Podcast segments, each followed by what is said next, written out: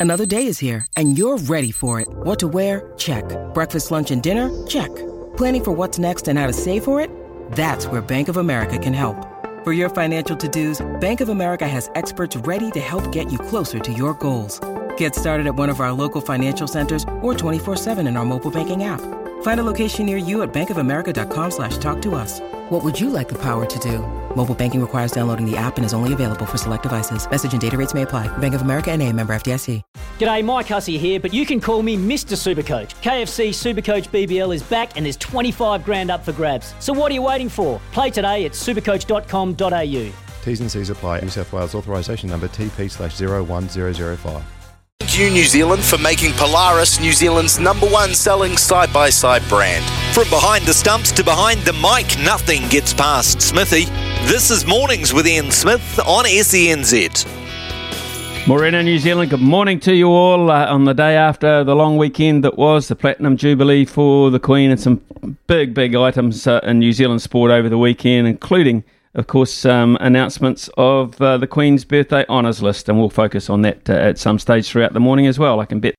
Uh, Grant Nisbet, first of all, though, after nine o'clock, uh, we'll be talking about just the quarterfinals over the weekend briefly, but looking forward to uh, the semis this weekend, of course, the Crusaders, the Chiefs uh, in Christchurch on Friday, the Blues, the Brumbies on Saturday in Auckland.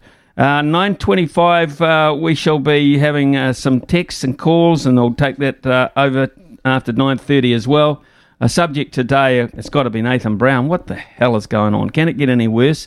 Um, you know, I mean, is he going to walk out? Are they going to get rid of him today if he's not committed to coming to New Zealand, the home of the New Zealand Warriors, after all? If he's not committed to coming here, if that's the reason, uh, does he uh, even stay? It's not like we're on the crest of a wave, is it?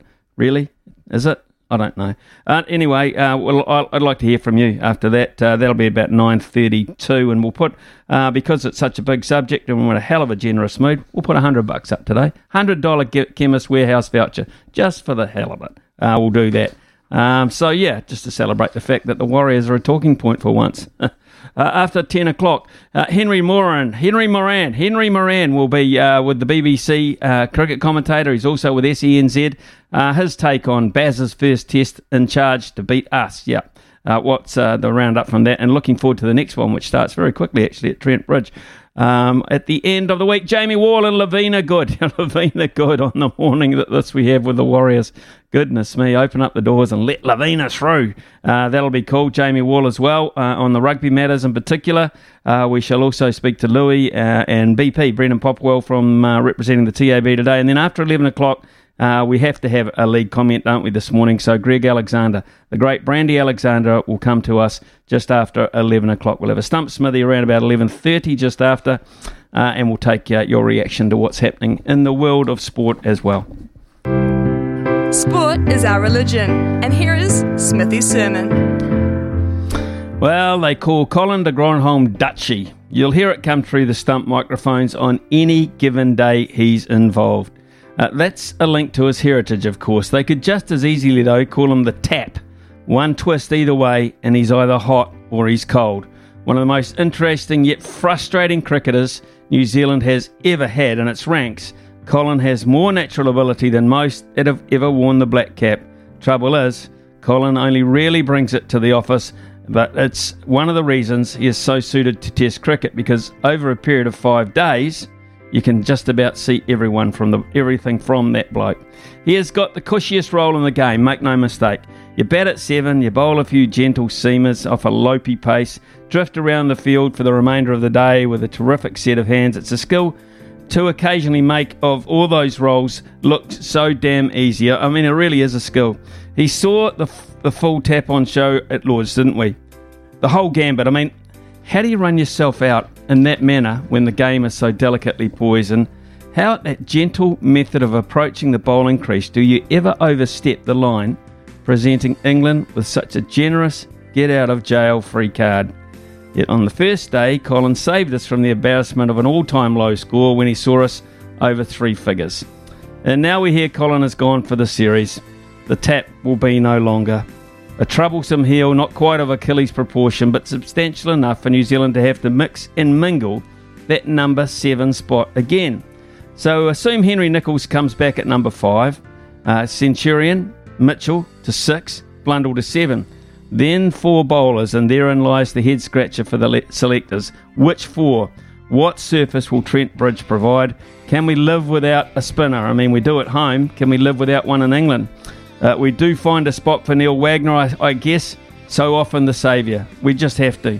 Now that the tap has been turned off for the series, I suspect Wags is the devil we all know. The trouble is, he's the devil that Brendon McCullum knows as well.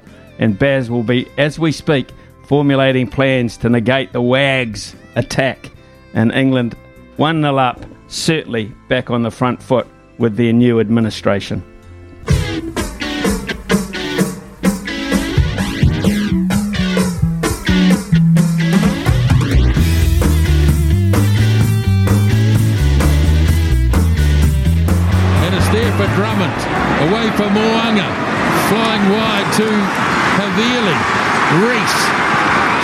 Reece. Still going. Sevu Reece.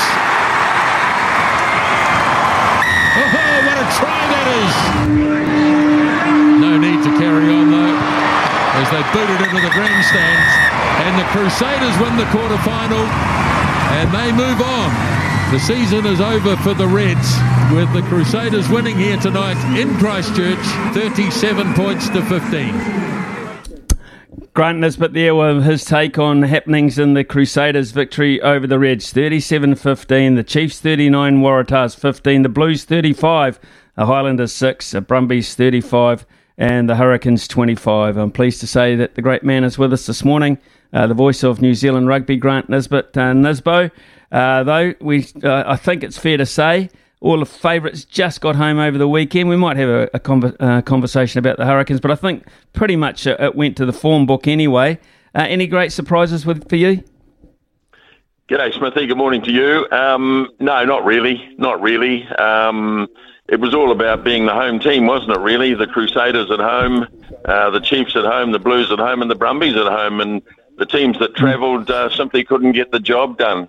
And um, it's not surprising. Three New Zealand teams, one Australian team, and the one Australian team has been a standout, really. And it, at, at, since we've had Super Rugby, the Brumbies have been a standout.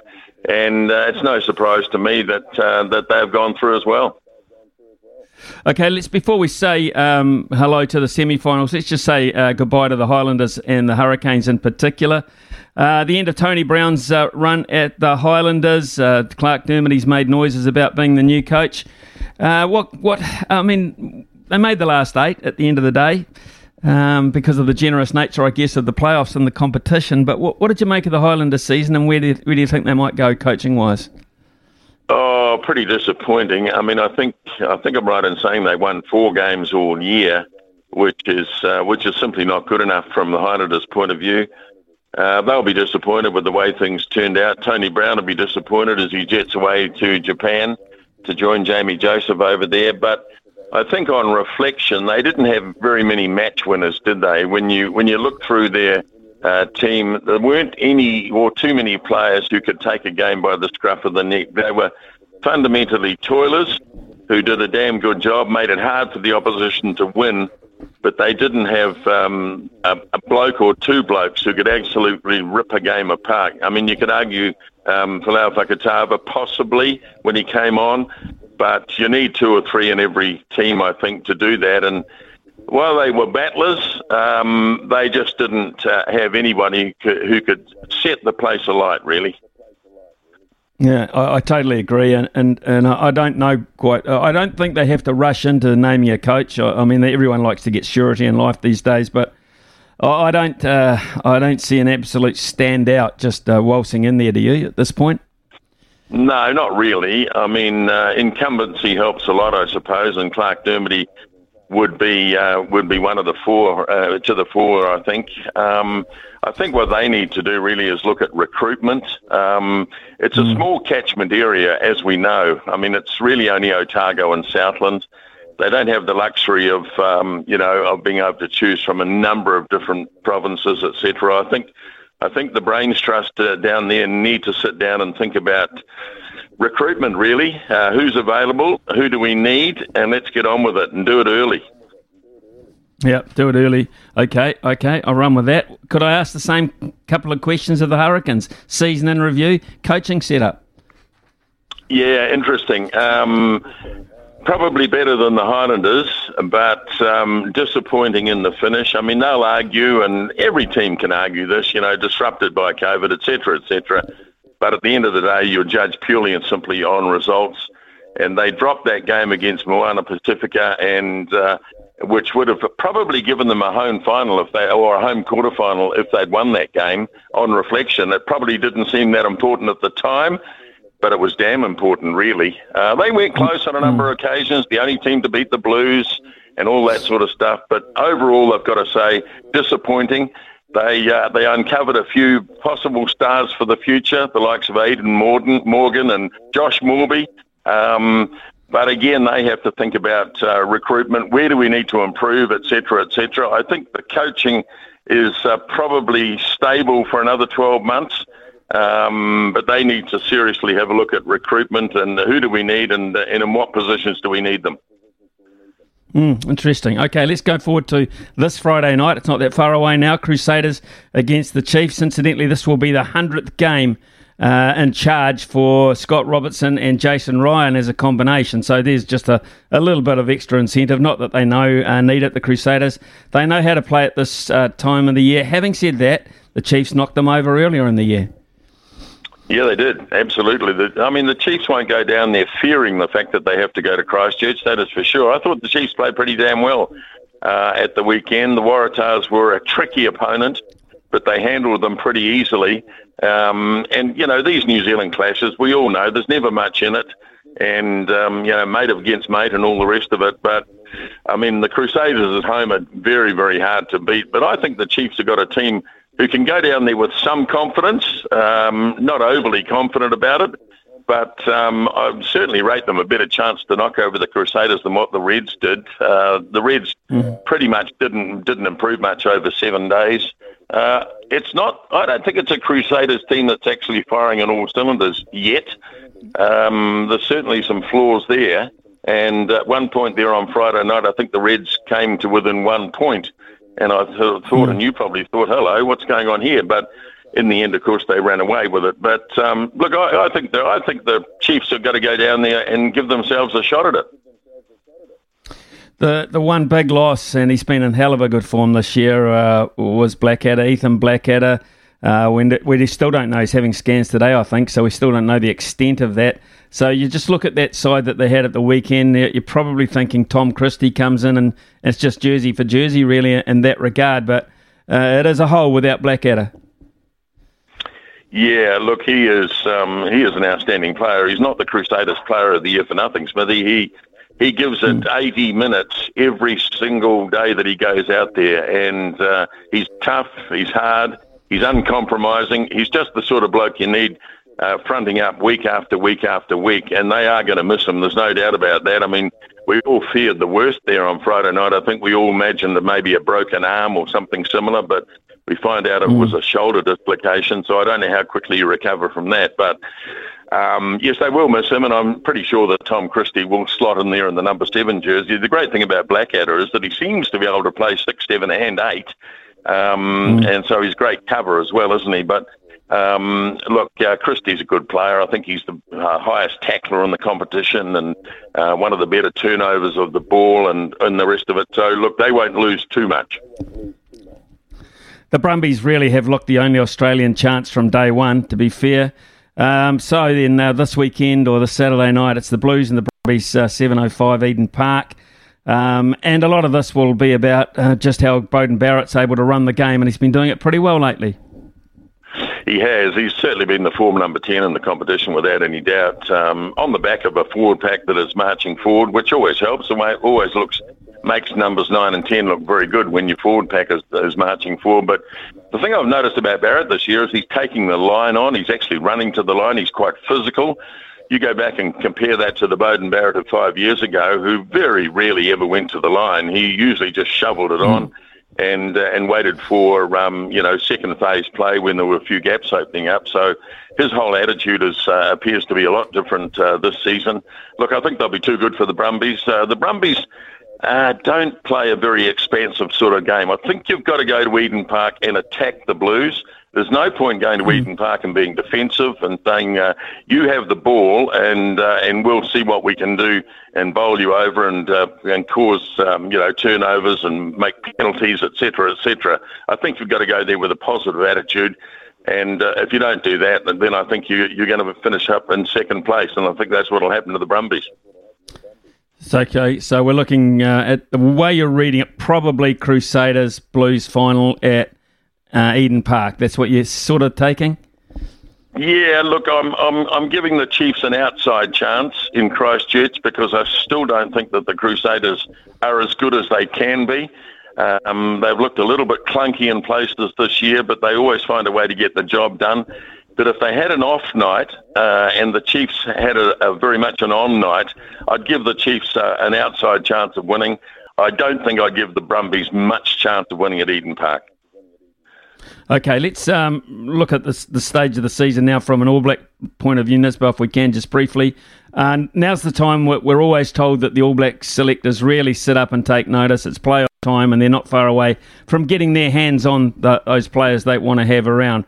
Uh, not long ago, we were talking about the options about how to, who to lo- leave out of the loose forward trio, but all of a sudden, uh, we're looking at a bit of a mash unit there. Blackadder, Papali'i, Cane all doubtful. Uh, we're not quite know where any of them are at. So loose forward area all of a sudden leaves Ardie as the given, and who else?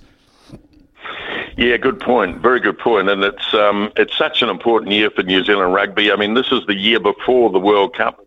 This is the year they have to make tough decisions. There's no point leaving it till next year. And I think this year they um, they really have, as I said before, have to make some tough decisions and uh, who to leave in, uh, who to leave in there, and who not to have. Uh, and there's still a door open, of course, next year if somebody plays themselves back into form. But yeah, the loose forwards are very interesting, isn't it? Um, you mentioned those guys who are injured. Um, I don't imagine Dalton Papali'i will be out for too long. Um, I think an appendix operation. I'm not sure how long that keeps you out of it. Um, Savea is a given in in my point. Uh, you know, Shannon Frizell is back. Um, um, Tupou Vaa'i uh, has been most impressive, and I wonder how they look at him, whether they look at him as a six or a, or a lock. Um, I still think there's plenty of depth there, Smithy, and I think it's uh, way hmm. too early to panic with the injuries that are around. Okay, let's look at uh, a couple of other areas, uh, Nisbo. Uh, the Whitelock Retallick partnership, as such, uh, Retallick back playing uh, and being fairly physical the other night for 80 minutes. Whitelock, I thought, had one of his better games at the weekend in the last uh, month or so, anyway. So, uh, is that, um, and I say this with inverted commas, is that a given, that partnership to start? Yeah, I, I imagine it is. Um, Scott Barrett is playing really well too, and and I, I think the experiment of playing him at number six in an All Black jersey is is long gone. So therefore, he's a lock and um, he'd be hard to leave out. And now, who do you, do you leave him out for? And I, I imagine it's a straight head-to-head, really, between he and uh, and Sam Whitelock. Um, but just at the moment, I think they'll go with that experience. Uh, you know, you're going to get uh, plenty of industry, uh, plenty of good graft out of Sam Whitelock. Um, sure, he may not be as good as he was, but he's still good enough to be an All Black, I think. Uh, Brodie Retallick is um, is quite an outstanding player, as we know and so I think they'll probably do that, and uh, and Barrett will be the will be the backup. You know, there are other possibilities around, but just at the moment, they look to be the three. Okay, um, bearing in mind, of course, we're we're also looking forward, as you said before, we're looking forward a year and a bit, really, um, and I, I, guess they have to weigh up the legs of, of these guys, which uh, brings me to the other interesting bracket for me. I mean you mentioned during the, the commentary itself on Saturday night, I mean, have we probably been better off in terms of the wingers around the country when you see, you know, the likes of what was on show there?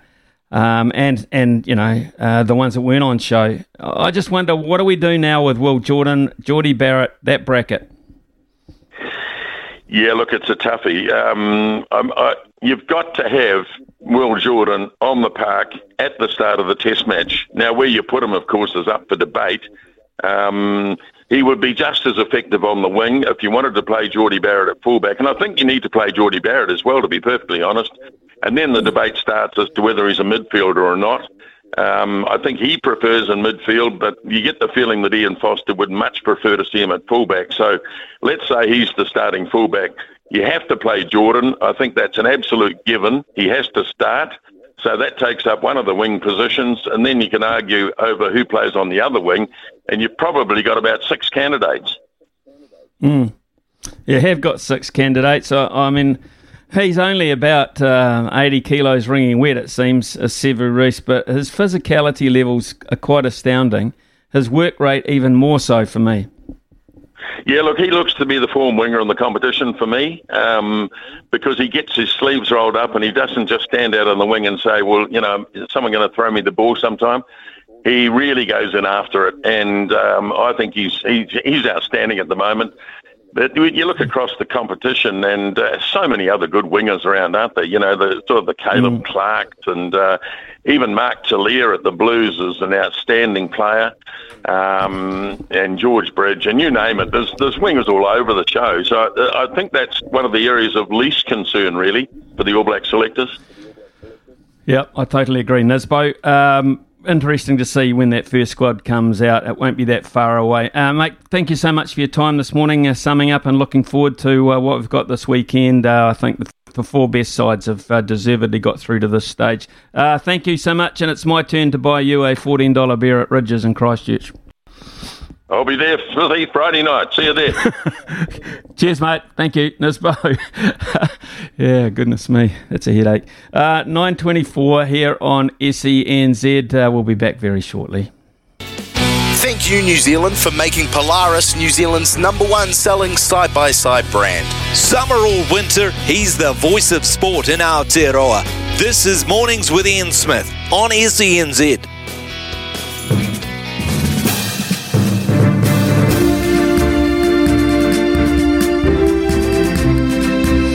Good God, it's too early in the week to have breaking news shortly. It's, uh, it's, uh, has something happened? Is, is nothing with the Warriors, now?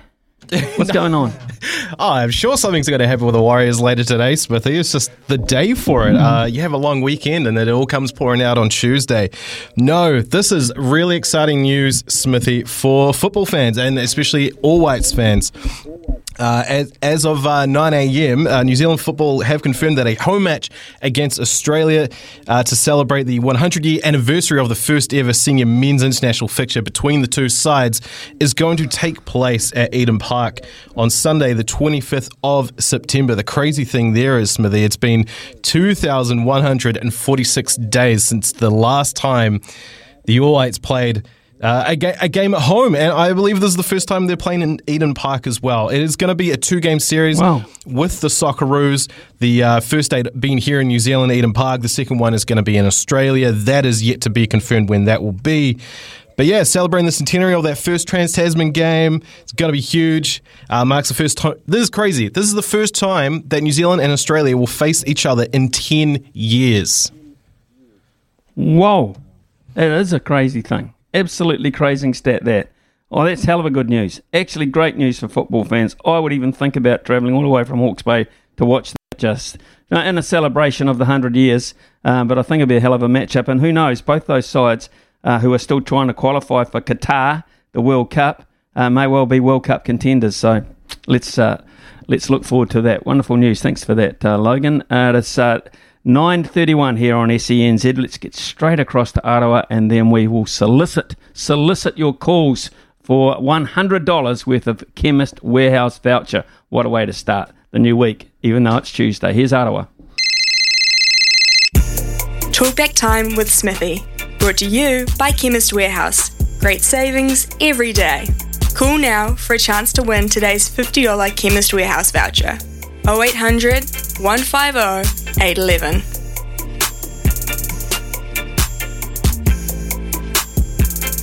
Nine thirty-three here on SENZ, and yes, we have one hundred dollars, one hundred dollars worth of Chemist Warehouse vouchers for you uh, to pick up this morning.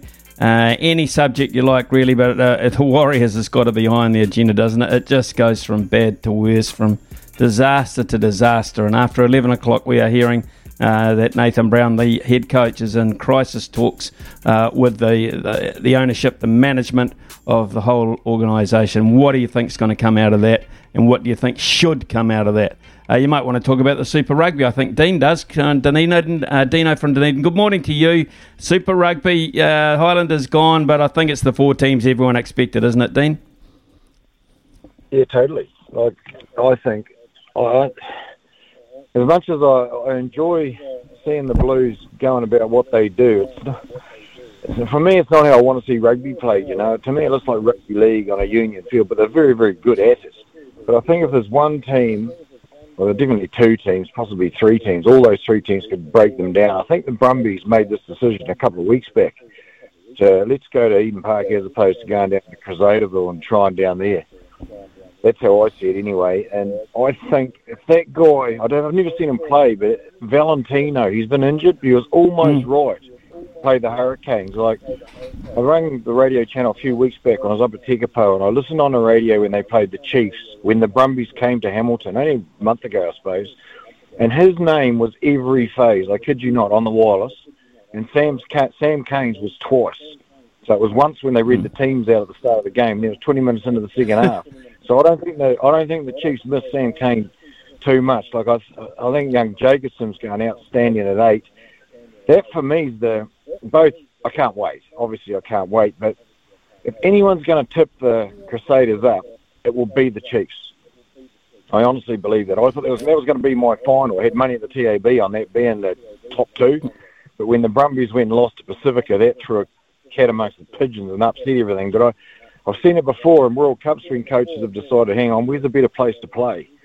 And when you've got the opportunity to do that, I don't blame them. I don't blame them at all. I think the Brumbies, the way they play, is suffocating. Call it boring if you like, but Jeremy Paul will disagree. And um, if it wins, it wins. And you've got to be in the big dance to win the big dance, you know. So it's a great watch. And the Highlanders showed enough in the first 30 minutes or until we got the old – red card. Man, that's starting to annoy me. Like I don't think that was that intentional. Robinson's a great player, and he hit the flanker and come off his line, and it's just slowing it down. It looks terrible at real speed. Was there that much intent in that? I'm not really sure. Like, but it, it, it stuffs the game up, if you ask me. But the Highlanders showed enough. Mm. For the Blues and Leon and possibly Joe Schmidt, if he's still hanging around there, to just really be concentrating on what the Brumbies are going to do because they're going to bring it a bit better than what the Highlanders did, and they've probably got a back mm. line that, well, has a wee bit more to offer. They've got definitely got a halfback that's on par with the Highlanders halfback. I thought Fakatava was absolutely outstanding, given a game when if All Blacks, and I look at them as All Black trial, Smithy. Every game from now on is an All Black trial, last week included. Mm. And he was put in a mm. position where they pre- presumed they'd be going backwards, but they actually weren't. I didn't think they were going backwards, but he made his tackles around the fringe. And then when, um, oh, what's the boy one? He's named the number six. He gave him a hug like five minutes before the end of the game. Just like, well done. Um, all for me, you know. Like I, I, say, I think the kid's ready. I'm not saying he'll start. For me, the halfbacks and the ABs are Aaron and I love mm. Weber. Like he just adds that. He's he's he's lethal for the Chiefs, and he could be the difference for the Crusaders. Their halfbacks are mm. good, but Weber's better. I know one man doesn't make a difference, but his wee snipey breaks, and you've got to keep an eye on the little rooster. He'll go down that blind side all day, and they've got good finishes, very good finishes. Mm. So for me, I can't wait. I can't wait. And for the Warriors, yep. I think the problem is the owner.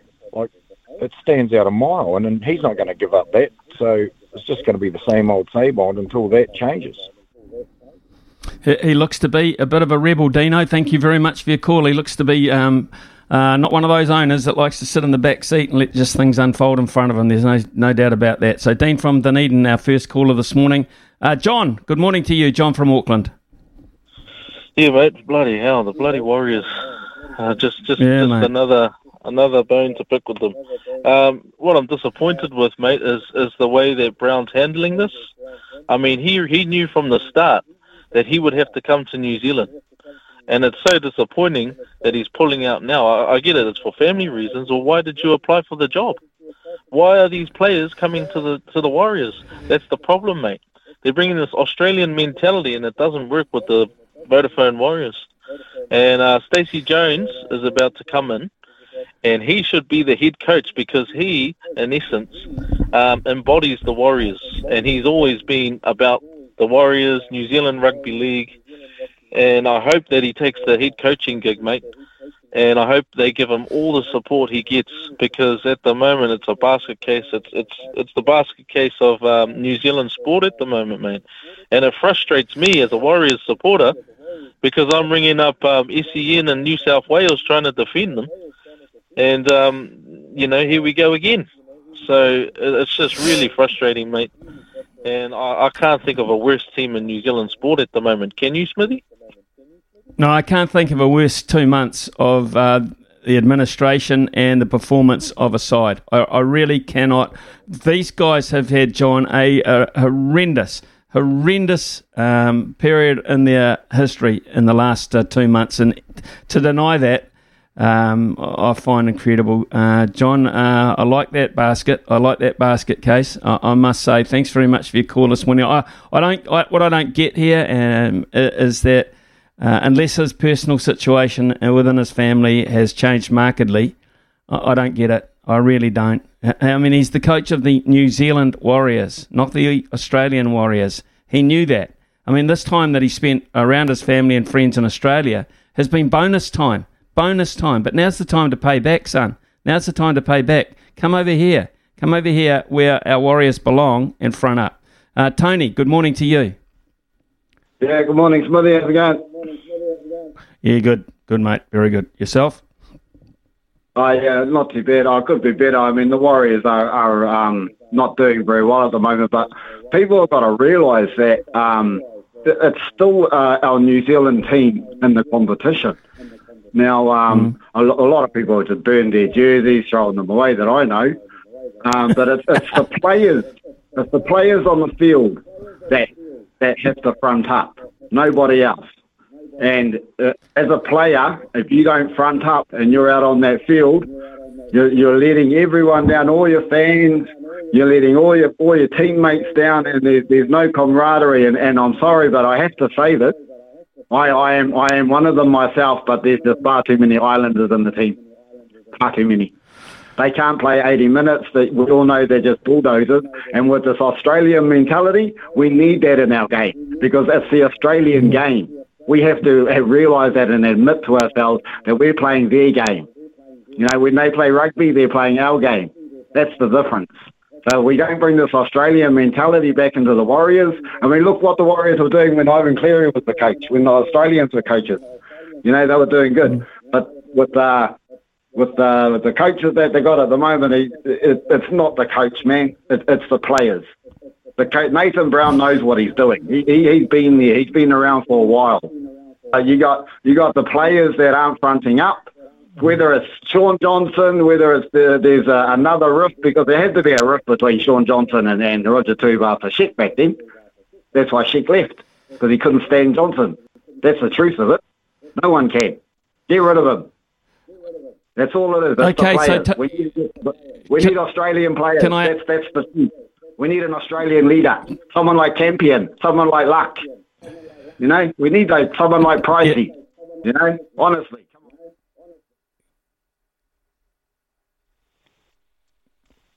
Tony might uh, just uh, as he just faded out there. Uh, Logan, give me the thumbs up. He was he was heavily into it. I was going to ask Tony. I, I, don't know if he's still there or not. Whether he thought that Stacey Jones could bring that Australian type intellect into a head coaching role. Uh, Tony, can I ask you that? Uh, Stacey Jones, uh, do you think he's the answer then if you're looking at that Australian type intellect into a coaching and playing role?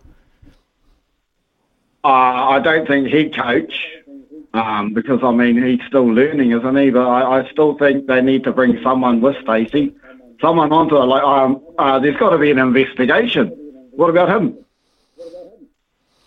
Yeah, maybe an investigation. I, I would imagine they, they think about that almost every week. Tony, fantastic call. Absolutely uh, loved your um, honesty about it, and uh, I can tell you're a genuine fan because it sounds like there's a bit of hurt in your voice, which is coming through very evidently to me. Dave from Palmerston North. Uh, Dave, good morning to you.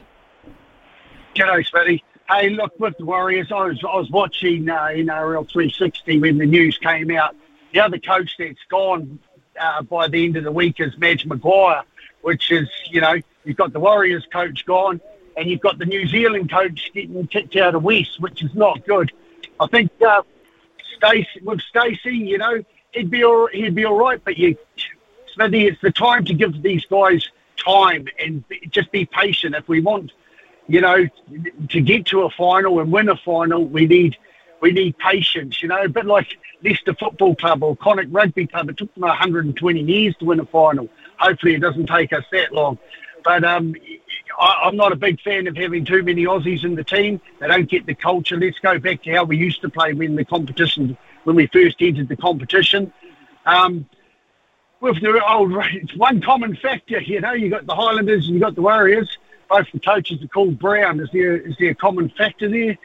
And uh, the All Blacks, you know, like uh, with those back three, you know, Scott Barrett, he's a he's a big boy. Is he a genuine eight? They have Papali'i at six and Ardie at seven. If these other guys are injured, there's those, you know, I, I know we don't like playing people out of position, but Ardie started as a seven. Papali'i's a big boy, and Jerome Kaino is. Yeah. I can I can hear it from you. Uh, look, I, I think one of the things that has been of interest to me is uh, uh, is the fact that they haven't played at home for such a long time, the Warriors, and that, that continues to be the old uh, the thing that saves them in my mind. Because at the end of the day, you have to have the right to play poorly at home. I think to be adjudged a, a franchise and a total mess. Um, this is something that the, the, Australian sides will never have to experience. Uh, and and I think this is maybe they've just had enough. Maybe some of these guys have just said, I can't do it anymore. I, I just can't. I just can't make the effort, and I might as well make my decision to go now and get out, and so they can start a rebuilding.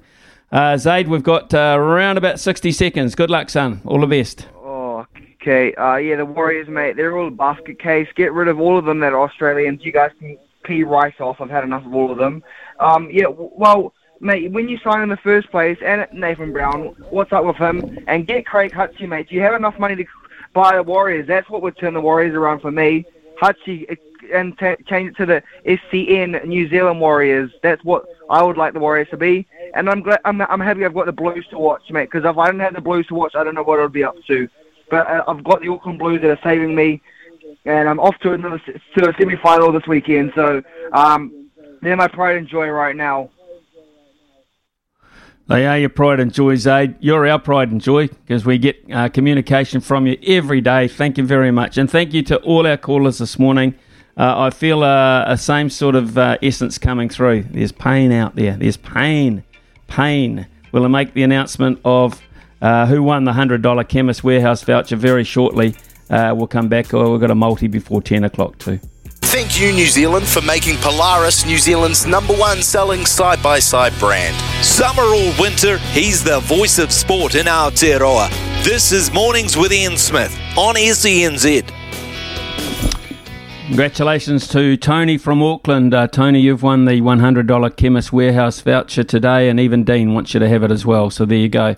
Uh, it is, yeah, your passion that was in your voice there, and uh, um, uh, the way you described it very succinctly uh, I think was uh, certainly the winner today. So uh, Brian will be in touch with you, or will be in touch with you, and get that Chemist Warehouse voucher for hundred bucks out to you. A few texts are rolling in as well. Uh, Richard Smithy, surely one of these three scenarios, three scenarios apply. Brown has lost the shed, so a player revolt. Number two, he has pulled the pin himself. Number three, the owner has already sacked Brown, so the excuse of Brown not wanting to come to New Zealand is pretty much a cover up.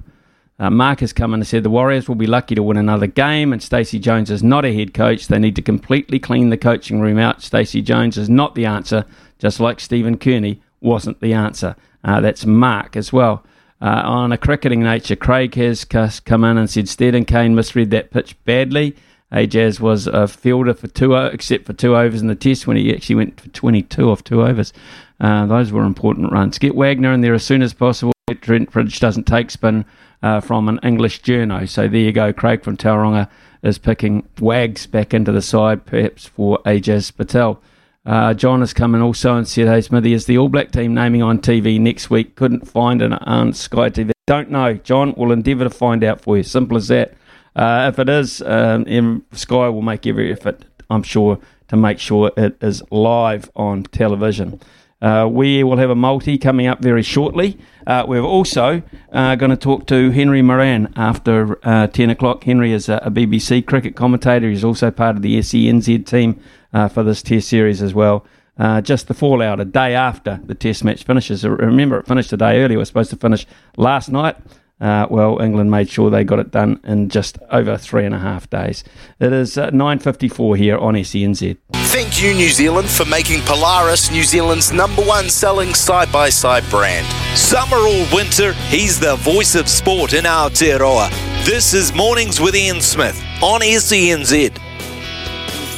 Yeah, we got Friday's one home. I was uh, not here yesterday, but Friday's what got home at $3.45. So today's one is a double baseball act here. Uh, the Houston Astros to beat the Seattle Mariners. Uh, that will be at $1.55. The Los Angeles Angels to beat the Red Sox at $1.77. And in tennis tonight, uh, the ATP in Stuttgart, uh, Andy Murray to beat uh, Christopher O'Connell. Uh, he'll beat him at $1.36. And that return will be $3.73. $3.73. after the break, we have got some cricket to talk about. Uh, we'll have a panel in the next hour as well, and that uh, will feature Jamie Wall and Lavina Good uh, on the Warriors subject. Of course, that'll be rife for the talking about there. Uh, Henry Moeran, uh, Moeran on the uh, cricket, and then, of course, Brandy Alexander after 11 o'clock for making Polaris New Zealand's number one selling side by side brand. From behind the stumps to behind the mic, nothing gets past Smithy. This is Mornings with Ian Smith on SENZ.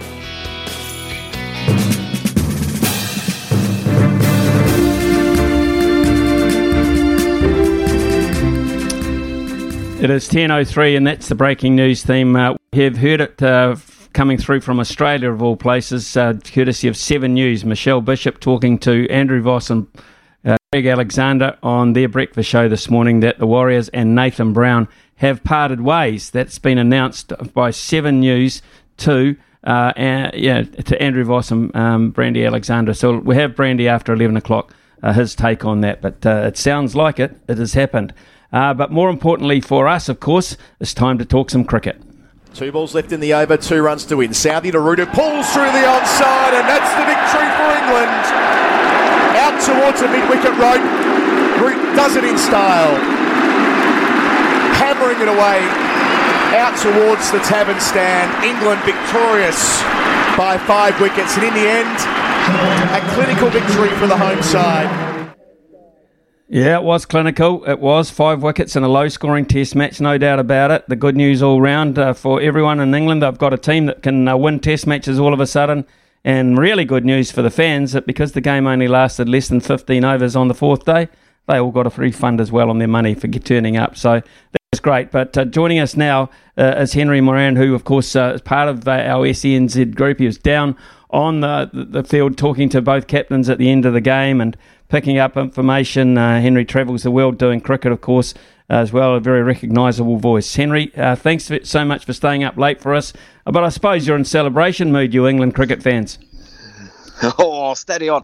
I think, well, good morning to you, first of all, Smithy. I think, first of all, there's a little bit of just holding a little back in terms of the excitement for this England team because, yes, it was a five wicket victory. So on paper, that looks pretty good for England, but there is the big caveat of the fact that once again they're relying so much on the runs of Joe Root. We heard Adam Collins there on SENZ calling it home.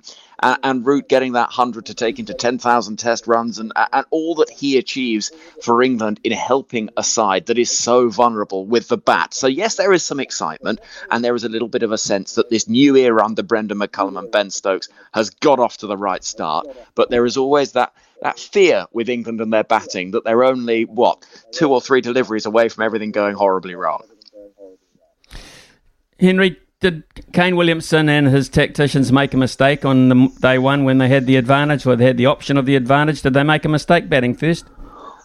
Oh, it, it's very difficult to say. They they always say at Lords, you look up, not down. So look at what the weather is doing uh, in terms of the cloud coverage, and and yeah, clearly the way that England went about things early on with James Anderson and Stuart Broad getting those early breakthroughs. It's very easy to say, yeah, absolutely, you should get England in, particularly with the vulnerability that England have, as I spoke about. But but also at Lords, this is a ground where where run scoring, uh, you know, it, it, historically speaking, England haven't fared that well there at Lords. So there would have been a significant amount of pressure had New Zealand been able to get a good score on the board because in recent years, England have struggled batting in the final innings. We saw that against India last year. They had a horrible collapse to lose that test match. And it has been a bit of a repeated theme that at uh, games at Lords, England have struggled a little bit when they've been uh, when they've been put under a little bit of pressure in the final innings with the bat. So you can understand the thinking. Mm. And also, I think there's a fair amount of forgiveness for New Zealand, given that that they had quite an interrupted build up to this game, and so many of the players were straight in from the IPL. Okay, let's look at uh, what McCullum and Stokes would like to have achieved from this test. Number one, a win. Got that. Uh, number two, confidence for Stokes as a captain. Number three, finding out uh, one or two things about their players, uh, uh, discovering a new bowler, which was good. Um, and the other thing that they talked about too, Henry, the big issue was putting uh, Joe Root back down to number four and Joe Root getting 100 to win the game for England. So, uh, honestly, if you look at the whiteboard achievements or what they set out to achieve in this test match, apart from the fact they haven't still established a 1, 2, or 3, it wasn't a bad result. Yeah, they'll take that. And as you say, absolutely number one on the priority list was getting a win because one win in 17 going into this game is a pretty horrible record. They haven't won a test series since against Sri Lanka in the early part of 2021. So it has been a long time coming to get this victory and to get things moving. And also the way that uh, the, the British sporting cycle works. We've just come to the end of the football season, so attention is beginning to turn towards cricket.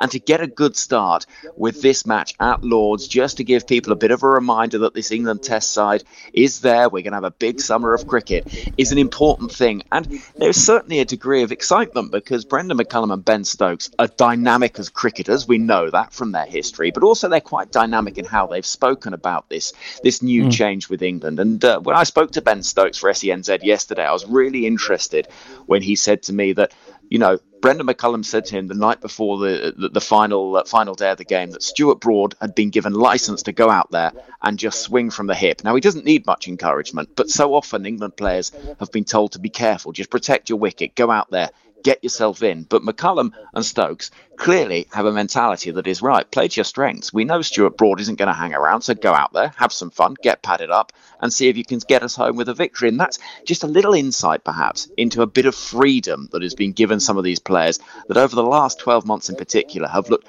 really uh, hindered by the pressure of Test cricket and how to go about playing. Okay, let's uh, look at uh, a pretty handy innings, a handy supportive innings too by Ben Foakes. Uh, it's been long regarded as perhaps the best gloves man in, uh, in England, um, but now establishing himself uh, with a, an innings of substance as well. Yeah, and he, he's also been long regarded as one of the least fortunate cricketers in the English setup too, because last year he was standing by ready to make his Test debut at home. He'd played overseas and done well, but he was about to play at home and slipped over in the dressing room at the Oval, injured his foot, and was out for the whole summer. And so he's been waiting a long time for this opportunity behind Jonny Bairstow and Jos Buttler.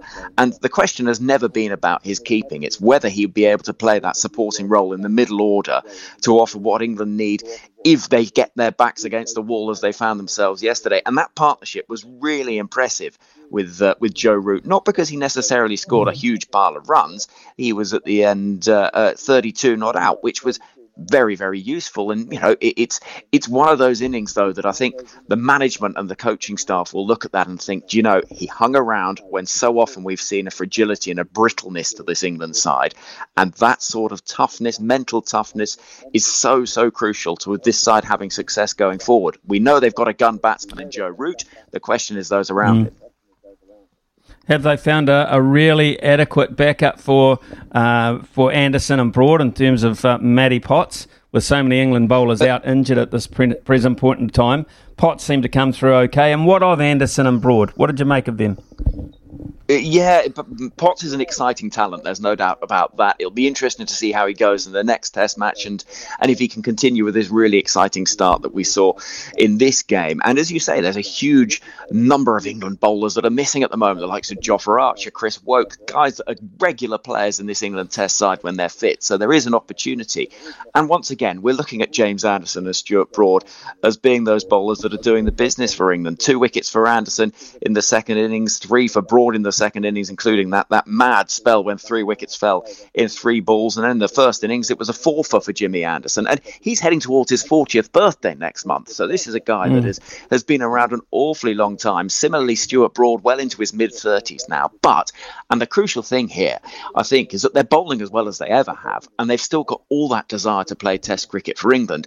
And the message that Brendon McCullum and Ben Stokes have given early on in their tenure is quite a simple one. If they're fit, they're part of our best team and they play. And given the fact that they missed out on the tour to the West Indies because England were going for what felt like quite a confused red ball reset to try and find some new talent, the message is quite a simple one. If they are fit, they play because they're the best we've got, they're the best we've ever had, and they're still doing the business. They are supreme bowlers, particularly in English conditions, and England are very lucky to have them and want to make sure they get every single game and uh, and day out of their career that they possibly can.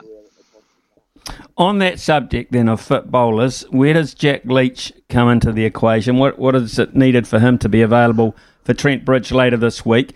Uh, what about Parkinson? I mean, New Zealand effectively only had 10 players because Ajaz Patel was not a factor in the match whatsoever. Uh, do you see spin mm. being a, a, f- a feature at Trent Bridge? What what can we expect at Trent Bridge in early to mid June? Well, Trent Bridge is a ground where uh, Stuart Broad and James Anderson have had huge success as seam bowlers. It tends to be somewhere where, particularly early on in the match, there is quite a lot of opportunity for the side bowling first. It'll be interesting to see what happens with that toss. In terms of the spinners, well, Jack Leach is right on the cusp of whether he'll be allowed to play because of the concussion protocol. So you need seven clear days between the incident happening and being able to play again. So that would take him up to the day before the game at Trent Bridge because it happened on the first day at Lords. And so I would be surprised if he was to play. Matt Parkinson, this exciting leg spinner, he did reasonably well, got his first test wicket. And considering that he was hosting a barbecue on that first day when he got the call to get in his car and get down to Lords, you've got to say he did pretty well to come down and uh, and make his test debut and, and do as well as he did. Inevitably, there's nerves with uh, with a, ba- a, debut at the home of cricket and uh, and all that sort of pressure. But I think England have got quite a lot of excitement about Parkinson. He turns it sharply. He doesn't bat terribly well. He's not a great fielder, but England need to have a strike bowler who can uh, who can do the business as a spin bowler. Jack Leach has offered a, a, lot, but he's never quite had that control, perhaps, that England have been looking for. So whether Trent Bridge is the sort of surface that offers that kind of uh, grip and turn that they'll be looking for, that remains to be seen. We've had a bit of rain in the last few days, so that may make things a little more tricky for the spin bowlers. But certainly in Parkinson, I think now he's had his opportunity, he'll get another go on th- on Friday. Test match only went uh, three in a slight bit days, uh, Henry. But there was talk before the Test matches of uh, low crowd attendance. There was talk about a uh, lack of interest, perhaps, in England Test cricket at the moment. Um, people playing the waiting game on Stokes and McCullum partnership.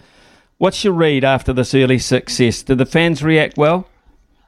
Yeah, certainly, and and the, the ticket int- uh, issue is an interesting one because so much of it is is reflected on on the cost of the tickets. Because going to watch Test matches in England is an incredibly expensive thing, particularly at Lords, where tickets can range anything from 100 to 160 pounds per ticket without concessions. And so, if you're a family of four, you're looking at 500 pounds or you know a thousand bucks before you've even got yourself a drink or got yourself to the venue. So that is certainly an issue particularly given the, the cost of living crisis at the moment and, and one thing and another.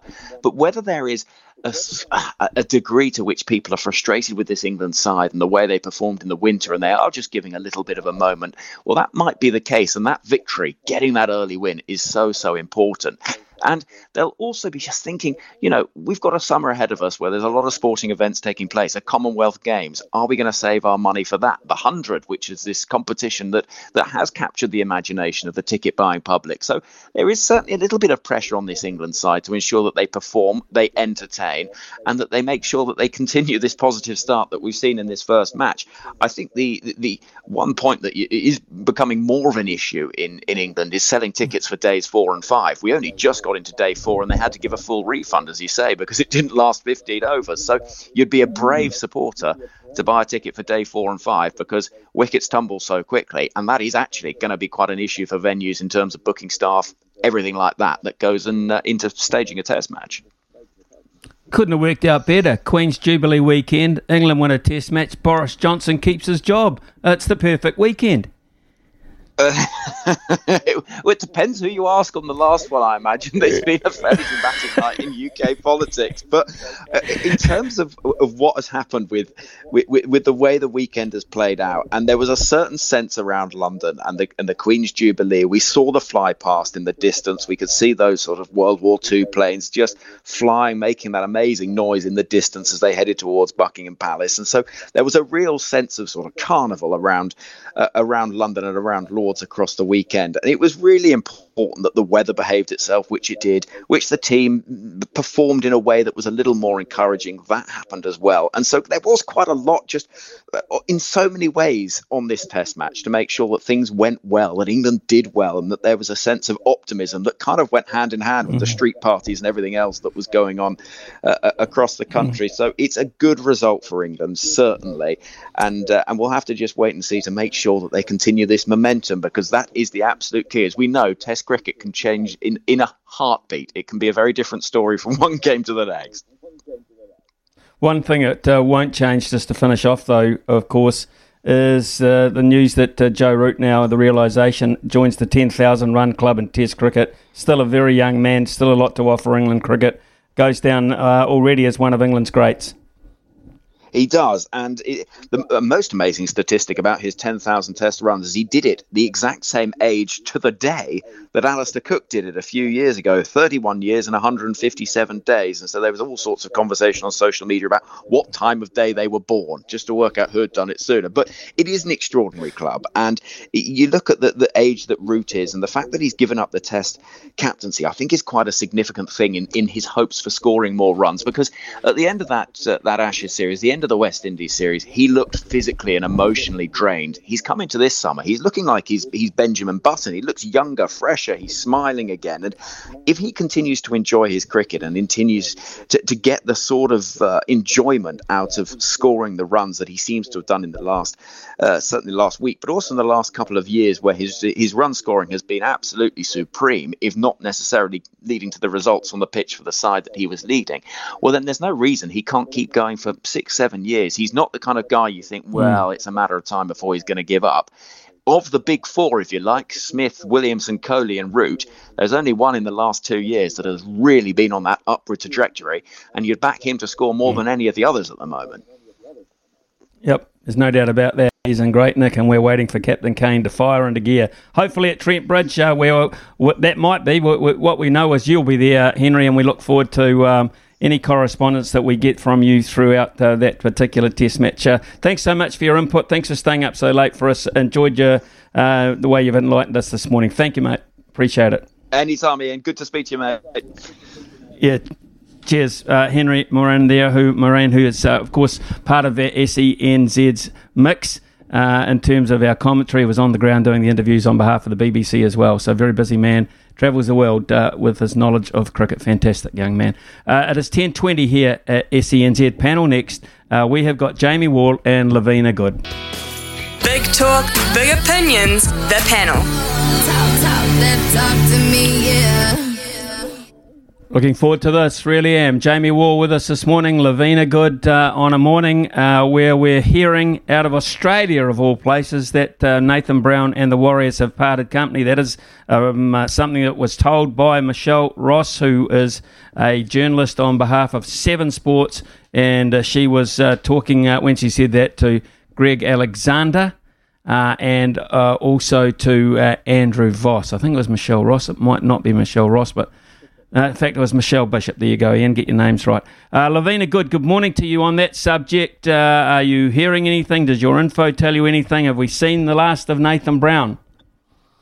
Well, I did hear a rumour yesterday that it's got around camp that Nathan Brown had expressed to some of the players that um, he wasn't willing to come back and move to New Zealand when the Warriors were to return home for next season permanently. So, if that's the case, um, I guess there's been a fair bit of dissension in the ranks. And I'll be really honest with you, Smitty. I think the Warriors have been playing like a side that is showing no respect to their coach or a, leadership platform whatsoever. They're not making tackles, making heaps of mistakes. And we've all been kind of going, what's going on with the Warriors? On paper, they look really, really good, but the performance has been well and truly below par. I mean, losing five games in a row doesn't even have anything to do with it. It's just the, the culture and the attitude out on the pitch from the players. So I did hear some rumours that apparently Nathan Brown had expressed his dissension that he didn't want to move to New Zealand. And you can just imagine if you're a, a New Zealand Warrior player and you've got a coach saying, uh, fellas, love you, work hard, make the tackles, injure yourself, do what you've got to do,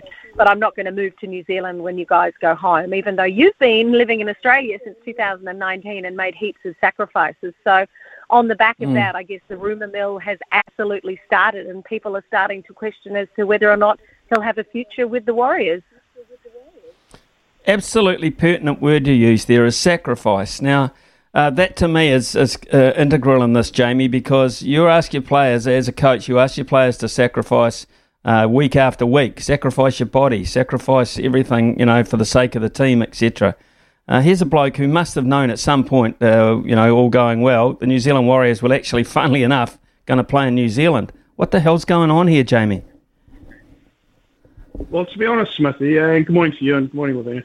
Um, I find it, I find the whole thing a little bit insulting, really. Um, to saying that um, that that I don't want to move to New. Zealand. I mean, we've heard that from uh, Euan Aitken. We've now heard it from Matt Lodge, and now we're hearing it from Nathan Brown.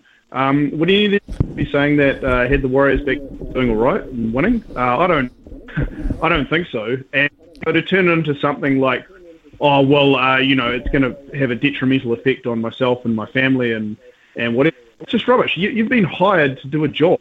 Uh, surely, that you know you are going to be coming back to New Zealand at some stage. So I, I think this is just this whole moving New Zealand thing is is, uh, is just being used as a way of trying to get out of a of a situation um, that they don't in. And uh, honestly, I'm just running out of things to say. Warriors. Uh, we've had this conversation, like I said, like three times about this this one issue. Um, Brown was always going to be on the outer uh, at, at, at, some stage. Uh, personally, I, he might see out the rest of the season. We just have conversations every week about how, how much worse the Warriors are getting. Uh, but I mean, to see him go now isn't. If, if, if these rumours are true, to be fair, um, considering sort of come in the last hour or so, uh, you know, mm. if, if, this was um, uh, if this is if this is the case, it's not going to be that much of a, a surprise really like where the Warriors go to. That's the real, and that's the thing we should really be talk about. Well, that is, uh, I guess, uh, Lavina, that is the thing. Where to now? If that is the case, and he's not here this week, I mean, you can't get someone from, uh, unless you could, I suppose, get someone from Australia. There's a Maguire floating around. We're told he could be gone. What would you do if you if you're Cameron George, and uh, would you would you wipe him now? It's too late. They should have made a decision before the start of the year. And I'm sure he would have indicated way back then that if he had to move to New Zealand to to be the caretaker of the Warriors, he was never going to do it. And that's when the owners and management should have said, You're not the right person for the job.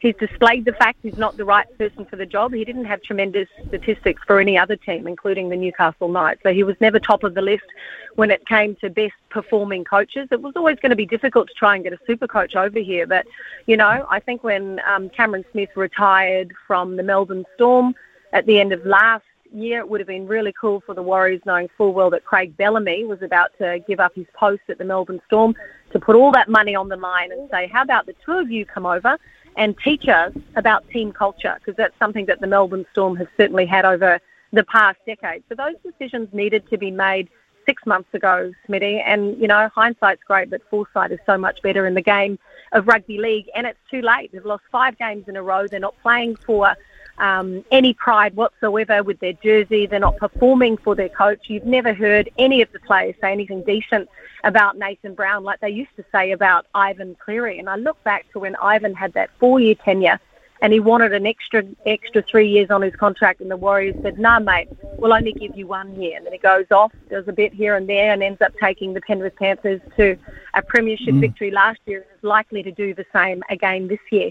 They're the people that you can't afford to lose. They're the people that are the future of the club, and they've replaced Ivan Cleary with someone that is slightly Mickey Mouse that doesn't have any respect in the club whatsoever and can't even be bothered living in Aotearoa to run our NRL team. So he's the wrong man for the job, but replacement wise, I don't think there's anyone out there unless you want to give Steve Price a tap on the door and see what he's doing in Queensland at the moment. So he might be able to mm-hmm. come over and sort a few things out. But there's no answers for the Warriors. They're performing below par. I heard Reece Walsh saying yesterday the team needs to be accountable for the mistakes that they made. And I'm like, Reece, what about the intercept you gave away, buddy, to Saab on the ran away on a scoring try? Like, let's get ownership ourselves. We are performing bad because there's no team culture because there's dissension in the ranks because we know our coach doesn't want to move to the country that we all want to live in and play in. And it needs to be said, questions need to be asked of the players and management that I don't think replacing Nathan Brown is going to make any difference to the Warriors this year, and it sounds like he's not going to be there next year. No, it might not even be there tomorrow by the sound of it. It's 10.32 here on uh, SENZ. Uh, short break for the news with Ara. When we come back, plenty more to talk about with Jamie Wall and Lavina Good. Big talk, big opinions, the panel. Talk, talk, talk to me, yeah. Lavina Good with us this morning, as is Jamie Wall. And Jamie, first result for the Black Ferns, a positive one, so they get back on the winning ways under Wayne Smith initially, 23 10 over Australia. Did, what did you make of that? Uh, well, definitely a game of two halves uh, yesterday. Um, they looked uh, all at sea in the first, and there was definitely all at sea because it was absolutely hosing down yesterday in Tauranga. Um, but it was really puzzling to see them try and run the ball from everywhere and do quick taps and and pretty much just play dry weather football. Um, and the Wallaroos just turned around and uh, straight up the middle and thoroughly deserved a uh, 10 0 lead just before half time before the Black Ferns finally kind of realised that they probably need to take a more direct approach. And then when the, in the second half, it paid dividends because they they pretty much rolled over the top of them, scored uh, three really good tries, and um, you know set themselves up for you know it's a good bit of momentum um, heading into this, this tournament because they really needed it. Uh, there were seven days in that team yesterday. Um, uh, a couple of them acquitted themselves really, really well, um, especially loose forward Kaipo Olsen Baker um, out of Manawatu. She played really, really well. So there's some really promising signs there. Um, however, I will say that you know once again um, the things that let them down were the same things that let them down on that tour, which was set piece discipline. Um, quite a few lineouts went.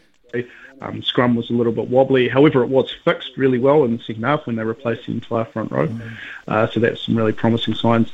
Uh, and and you know just a few offsides and silly ruck penalties um, just probably gave the Australians far more of a chance in that game than they probably deserved. However, you know, the Aussies did play pretty well. But, uh, you know, like I said, good start. A new new regime, I guess you can you could say, um, the new culture of the team, mm. um, and uh, and I think that um, you know it was always going to be pretty messy uh, to start off with, the good thing is, is that while the, while they didn't really start that well, they definitely finished well. So looking forward to next weekend. Um, big game up here in Auckland against uh, Canada on Sunday. So hopefully you can turn up for that one. Lavina, what did you make of it? I'd like to make an official apology to Wayne Smith. I critiqued uh, the fact that, he would be the head coach of the Black Ferns. I felt as though with the changing of the game, there were some opportunities for some female coaching to maybe take over the national side. But I had the pleasure of interviewing Wayne actually on Thursday prior to the game.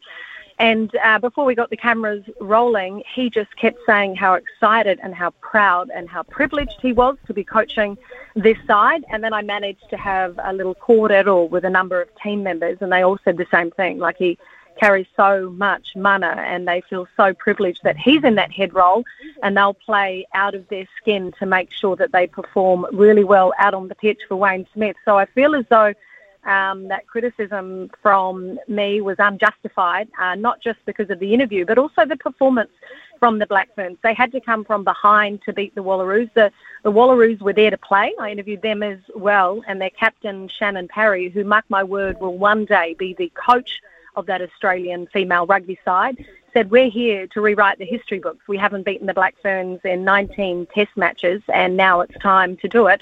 And they started just like that with their attitude uh, out on the rugby field. But the Black Ferns had to come from behind a, a side that has faced a really dramatic, tumultuous start to the year on the back of that uh, European tour. Uh, new coach, debutantes coming in, questions as to the team culture and what's happening. And I really thought they had to dig deep for that performance. So as they look forward to the World Cup, I would say they're in a much better place than what they were when they came back from that tour. They've got the right man for the job as they move forward. But the most important thing is, and I'm very much unlike the Warriors, is that the Black Ferns, the women in that rugby team, are certainly playing for their coach and they want to win for their coach. And that's how come they played so well in that second half against Australia yesterday. All right, well, Lavina, I'll, uh, I'll stay with you. Well, let's hope the same can be said then now about the White Ferns uh, under their new coach, Ben Sawyer. It's the worst kept secret in town there for about a week. But he is the new coach for the White Ferns, and tomorrow he comes up with his Commonwealth Games squad. So uh, he, he's uh, straight into the business side of it. Uh, so, Lavina, um, yeah, what have you made of, of, of that? And it, it, seemed to take forever to come to this point, but maybe that's just me. It took too long to, to name um, Sawyer. No, he's 42 years of age. He's, he's just signed up on that two-year contract. And I, I've kind of followed his career a bit over in Australia. I think he's been part of that fast bowling coaching team for a while now, and has certainly had an impact on to the successful um, ventures of the Australian cricket team. So he brings with him a wealth of experience and the ability to be able to to coach a women's cricket side, which is really cool. Initially, I wasn't too sure if they would um, opt to go with him, but I see that the captain of the White Ferns, Sophie Devine, has come out and said that they wholly support the decision for Ben um, and they'll play tremendously well for him. But yeah, I mean, the Commonwealth Games are just around the corner in Birmingham. So he'll have to find a way to gel the new players. And there's a lot of new players as well. We talked a few weeks ago about the changing of the guard. And, you know, the performance from the White Ferns in that um, World Cup series, I was really critical of them. I thought maybe that they had to have some new players come in because some of the maturing players had certainly seen the best of their cricketing years behind them, and it was time for a change. So whether or not you know New Zealand cricket went went about it the right way, I, I don't know the answer to that. But I was hoping for change, and there is a change now. There's some new blood. There's some new players coming in, and now they have an experienced coach, which they do say have the backing of the players. So onwards and upwards for women's cricket in New Zealand at this stage. Yeah, absolutely, Jamie. What I find a little bit interesting about this whole process, his forte in the game, Ben Sawyer, is fast bowling. Uh, he's the bowling coach of Australia, and he's he's moulded a pretty good unit there. There's no doubt about it. He comes into a side now, which was picked, uh, we understand, without his knowledge, uh, in terms of the contracts anyway, which does not include our best fast bowler for the last five to six to seven years, and Lea Tahuhu. Immediately, he doesn't have her, even though she was still available. Find that a little bit interesting. Yeah, yeah, you're exactly right. That's I was just about to um, bring up uh, that you know while it's it's good that uh, you know New Zealand cricket are making some bold moves around this team, you know, a team that's that's underperformed uh, as we've just mentioned um, that they've done it in this way, that they've cleaned house, uh, and then brought in a guy who wasn't part of that house cleaning exercise. So they're, they're giving him a team that, that he he now has to kind of work with. And like you say, uh, he doesn't have probably the key weapons that he wants in there uh, to to to to mould into a unit. Um, he's got a very young side um, to to work with uh, you know, lacking experience. Um, you know, there's a lot of promise in there. Don't get me wrong. Like I, I, I, I don't ha- have that much of a problem with what they've done with the White Ferns here because something clearly uh, needs to change. But you would think, at the very least, that if you were going to overhaul this system, uh, this culture, as much as you possibly were, that you would bring someone in who is going to lead that change right from the start because it, it very much feels like he's kind of just been brought in and been given a, a, a, an assignment that, that he didn't really have any, any hand in making. I mean, unless there's something that they're not telling us. But uh, I'd be very interested to see what he can do. The good thing about this situation, I think, is that they now go to the Commonwealth Games, which is obviously like a bit of an anomaly of a tournament. Um, and if they don't do well in this, there's obviously not as much pressure on the, with the home World Cup. So they sort of have this rebuilding phase uh, to work with here. So I mean, good luck to Ben Sawyer um, and his young his young team. Um, but uh, you know, they, they obviously after this is done, they need to start producing some results. Uh, Lavina, New Year's, uh, not New Year's, Queen's birthday honours list uh, over the weekend, and Dame Ruth Aitken. Nice. Very deserving. Very deserving. Um, I had the fortune of interviewing her for several years when I was presenting the netball um, many years ago, back in the day before the wrinkles, mate. That's when they hire TV presenters, is when you don't have wrinkles. Um, but Dame Ruth, honestly, a, a, worthy, definitely a worthy recipient. And the thing for me, when I was interviewing her and I first met her, she had a couple of kids on the bench that were going over to Australia, these pimply little teenagers, you know, 16 and 17 years of age, Laura Langman and Casey Kopua, or Casey Williams as she was back then. And they were babies. And thanks to Ruth Aitken, she didn't just develop them into being key figures on the netball court, but they were leaders of their sport and they turned out to be the most phenomenal communicators. And they were shy kids from the Waikato that didn't even, you know, play in front of a stadium or an indoor court most of the time. And she helped develop them not just to be great netballers, but fabulous leaders in the community. And I think it's very, very worthy that she is a recipient here at Queen's Birthday Weekend because you know, she's one person that has given a lot of her trade and her skill, not just to be a great coach by being a technical, astute netballer, but by teaching young people how to become great people. And she deserves every accolade she gets. Might have to save your bickies for the weekend of uh, September 24th, 25th. Jamie Wall because uh, well, you'll get a, pre- a, press pass anyway. But anyone coming to Auckland might not, might have to save their bickies. It looks as if uh, the All Whites will be playing Australia on the 25th of September. Uh, the All Blacks playing Australia on the 24th. That's not a bad bonanza. Oh, I'll be keen to get on the bickies if you are, Smithy. Um, but uh, yeah, it's going to be a great weekend. Um, there's uh, it's been what t- 10 years 10, 11 years since uh, the All Whites have played Australia, and uh, how I can't, yeah, I was just looking at the stats before. It's just been, I can't believe it's taken this long um, to get uh, some sort of fixture against a team that really should be happening every year when you when you think about it. I know obviously um, international football is a bit of a different beast than say rugby or cricket uh, in terms of organising international fixtures, but this is going to be awesome. Um, especially if uh, the All Whites can pull off uh, a big win in that um, World Cup qualifier, because this will be seen uh, is obviously massive momentum uh, into the World Cup. But even if they don't make it, this is still just going to be a huge, huge event uh, for the game mm. here in Auckland because of the uh, but just because they haven't, it's such a rare occurrence. I was at the Phoenix against uh, Western Sydney Wanderers game not that long ago. Really good turnout um, for that game because there's just so much passionate support for football here, and I think they're going to pull in a lot of non uh, people who probably wouldn't uh, pay that much attention to football in the country as well. Just because uh, the, I, I just think there's a lot of good feeling around um, the the All Whites at the moment. You know, they're a good young side, um, very talented, mm. um, very diverse bunch, and just a likable team. So yeah, really, really looking forward to this one.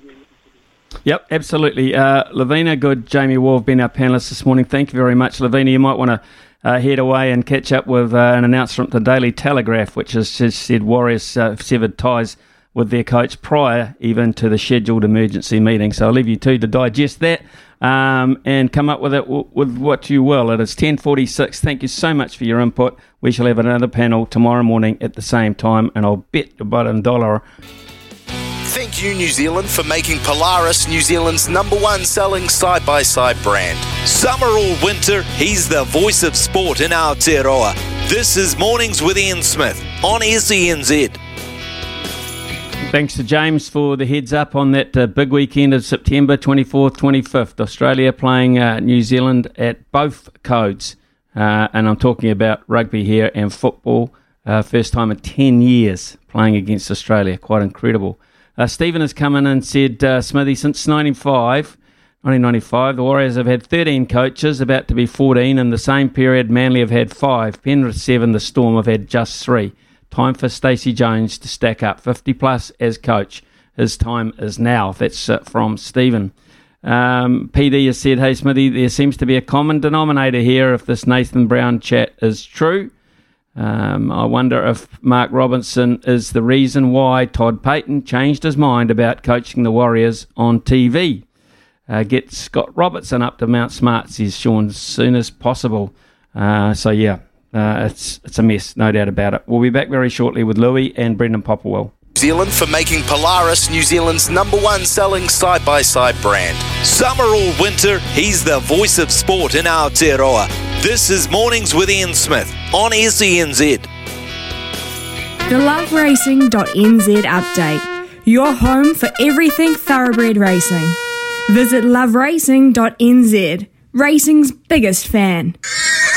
Just very very quickly across to Louis Herman Watt this morning. Uh, Nelson McDougall, five out of the first six races at Hastings yesterday. The jump, jump season is underway.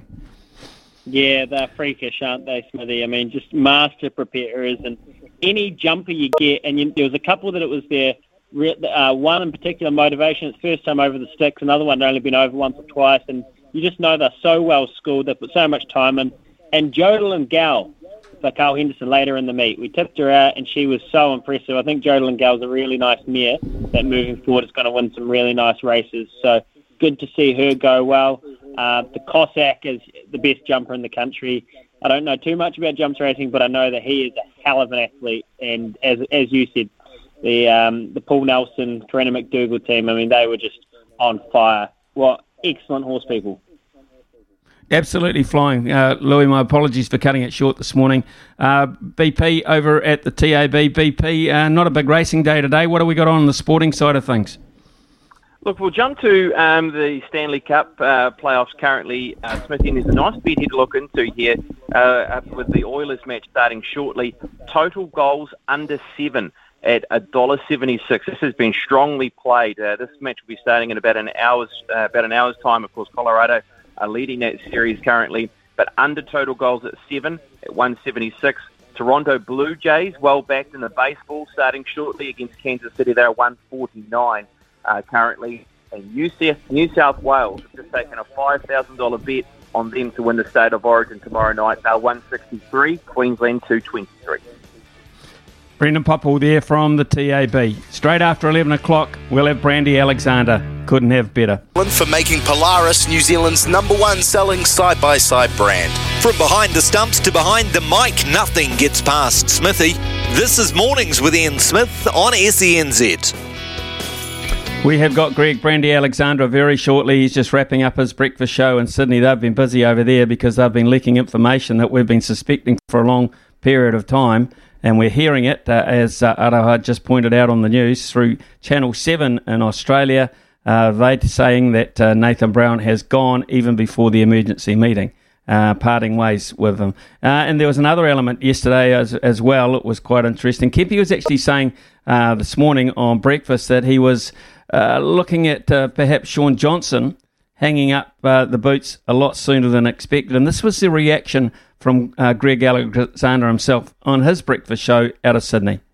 Look, he, he's not that brilliant player, and, and I was an unabashed Shaun Johnson fan, um, you know, through the years because he could do things that not many other players could do. Actually, he could, and he made those difficult things look easy. How he just peel open a defensive line with his footwork, or whether whether it was a, you know a well timed pass to someone in space, but he's lost that, that zip, and, and that's that's what happens. He's had an Achilles in, uh, tendon injury, like so. That that's fine. Like he's lost that brilliance, but you know he's out there to ha- he's got the experience and the knowledge to be able to talk the the Warriors around the field. And and you know we've spoken mm. many times about how important it is to have a voice out there. Look what Jackson Hastings has done for the for the Tigers but he can't even kick the ball these days without it going out in the mm. full or it not going where he wants to. Like yeah, there's errors just, every game. Every game yeah. there's errors. Um, every game, like you know, and he's got errors in his game now. Um, so Tony Kemp, he mightn't be that far off the mark. No. Yeah, very interesting actually. That um, uh, to to say that he, he, might not be that far off the mark. Um, what about the, the reaction from Benji Marshall to the fact that uh, people have, have uh, been saying they don't go out and play for their coach all the time? This was odd. Yeah, it was interesting listening to him talk there, you know, talking about how he doesn't coach to pressure, how he doesn't listen to that. He coaches to what he thinks his ideas are. And one of the things I took away that I was actually quite puzzled about was that he said sometimes we don't go into games thinking we can win, but we want to compete. I know when it wasn't that long ago when I played, but I went into every game thinking I could at least win the game or try and win the game, yeah. not just trying to compete. And so if that sort of thing's filtering through the side, well, that's not a good thing. You know, so he's definitely under pressure. Like five losses in a row, they're not in a good spot on the table. Yeah, worst defence in the competition, mm. and, and they've lost nine of their opening 13 rounds. Mm. Staggering. So that was uh, Benji Marshall's reaction to the fact that uh, Nathan Brown has been saying that they don't go out uh, to win every game. Almost just uh, put uh, a sticking plaster on it and hope it doesn't go so bad. That's what it sounds like, uh, which is really odd. Really odd indeed for such a high profile job and, uh, and, such a high profile competition. We heard from uh, Greg Alexander just uh, prior to that on his thoughts about Shaun Johnson. he was on the breakfast show yesterday. He's been generous enough to give us some more time today here on SENZ in the mornings. Uh, just finished his own very busy breakfast show. Greg, thanks so much for your time. When we're hearing that you're getting information a lot sooner than us over here, and uh, that uh, it's been reported uh, through, I think, Channel 7 that uh, Nathan Brown was has walked before uh, he's even looked at being pushed. Yeah, that's right, Ian. Yeah, I, yeah, I don't know exactly how it's how it's happened in terms of who made the decision um, to start with. When we heard that Nathan Brown was having a meeting this morning, but that he'd informed the Warriors that he wasn't, he didn't want to move to New Zealand to coach. Um, I, I, guess that, that, that got you thinking. Well, you know, who's who's come up with the who, started the conversation? Um, and I and I really did think that by the time they got to this meeting, which never happened, it was supposed to happen at nine o'clock in our time, Eastern um, Eastern Standard Time, but. It, it, we got the news a little early than that, around eight o'clock, that Nathan Brown had coached his last game. So uh, there'll be an interim put in, whether that's Stacey Jones or Justin Morgan um, or someone else. I'm not sure, but um, I, I, think, look, my, my read on it is that Nathan Brown, after the performance against Manly, which was, look, there's been some, you know, and uh, again, you have to preface this with the fact that the Warriors have done a, you know, have done it tough for the last two years. Uh, but I thought, in terms of their effort and just aside not wanting to play. That was the greatest example I've seen over the last couple of years. Uh, that they just didn't want to be out in the field against Manly. It was a, a horrible first half from them, and after watching that, I thought, well, something's got to give here. Something's got to happen, uh, and it has. I, I you know, uh, I, I'm calling the. I'm, I'm flying up to Redcliffe on Sunday to do the Warriors Sharks game I'm intrigued about what I'm going to get from the Warriors now. Mm. Um, it, it, makes it interesting, but um, yes, so Nathan Brown no longer the coach. It's it's massive news, and we're we're, we're a day out from Origin, and it's taken over that. You know, the perfect guy to talk to in this scenario. Now, I, I got to ask you: Do you think this not wanting to coach in New Zealand and reside in New Zealand is a smokescreen? Uh, if the Warriors were a good side uh, performing well, top eight candidate, playoff candidate? Would that be the attitude? And how the hell can you use that as an excuse anyway? I mean, this is the New Zealand Warriors. You made the sacrifice to come across. Anyone must know that when they sign for a side like that, they've got to spend some time away from home, concerted time away from home, surely. Yeah, I, I, I, am with you on, on what you first said. I, I think it's a smokescreen. Uh, and whether, you know, whether the Warriors have said to Nathan, look, um, you know, uh, you, you, you, you, can't go any further. It's not working. Uh, use this line as you as you get out line. Of course, everyone knew. What, what the, the, situation hasn't changed. At, at, the start of the year, you know, Nathan Brown knew at some stage, and not this season, but next season, he would be moving back to the Warriors. I don't know if anything's changed in Nathan Brown's circumstance as to why, but your point Ian, on if they were travelling well, would it happen? No way. No way. Yeah, uh, that's uh, that is to me. It, it, just sticks out like the nose on on the proverbial face to me. Uh, okay, so right, we, we, know that that's going to happen. Uh, we've still got a, a rugby season to complete, etc. As you say, you've got yeah. to travel uh, up to Redcliffe to call them this weekend. Who do you think will be in charge? Who's ready and equipped, if anybody is, to go in there right now? Oh, right now, look, I, I yeah, I, I don't know what the best scenario is for the Warriors right now, but we're only halfway through the season. we have got a half a season to go, and I know the Warriors do go back and start playing some games in New Zealand uh, over the next few weeks, which is a, which is a good thing. It's you know, but yeah, uh, you know, I, I feel for the Warriors fans. They they want to have a side that they can be proud of, that they can support, um, and they're not in that situation at the moment.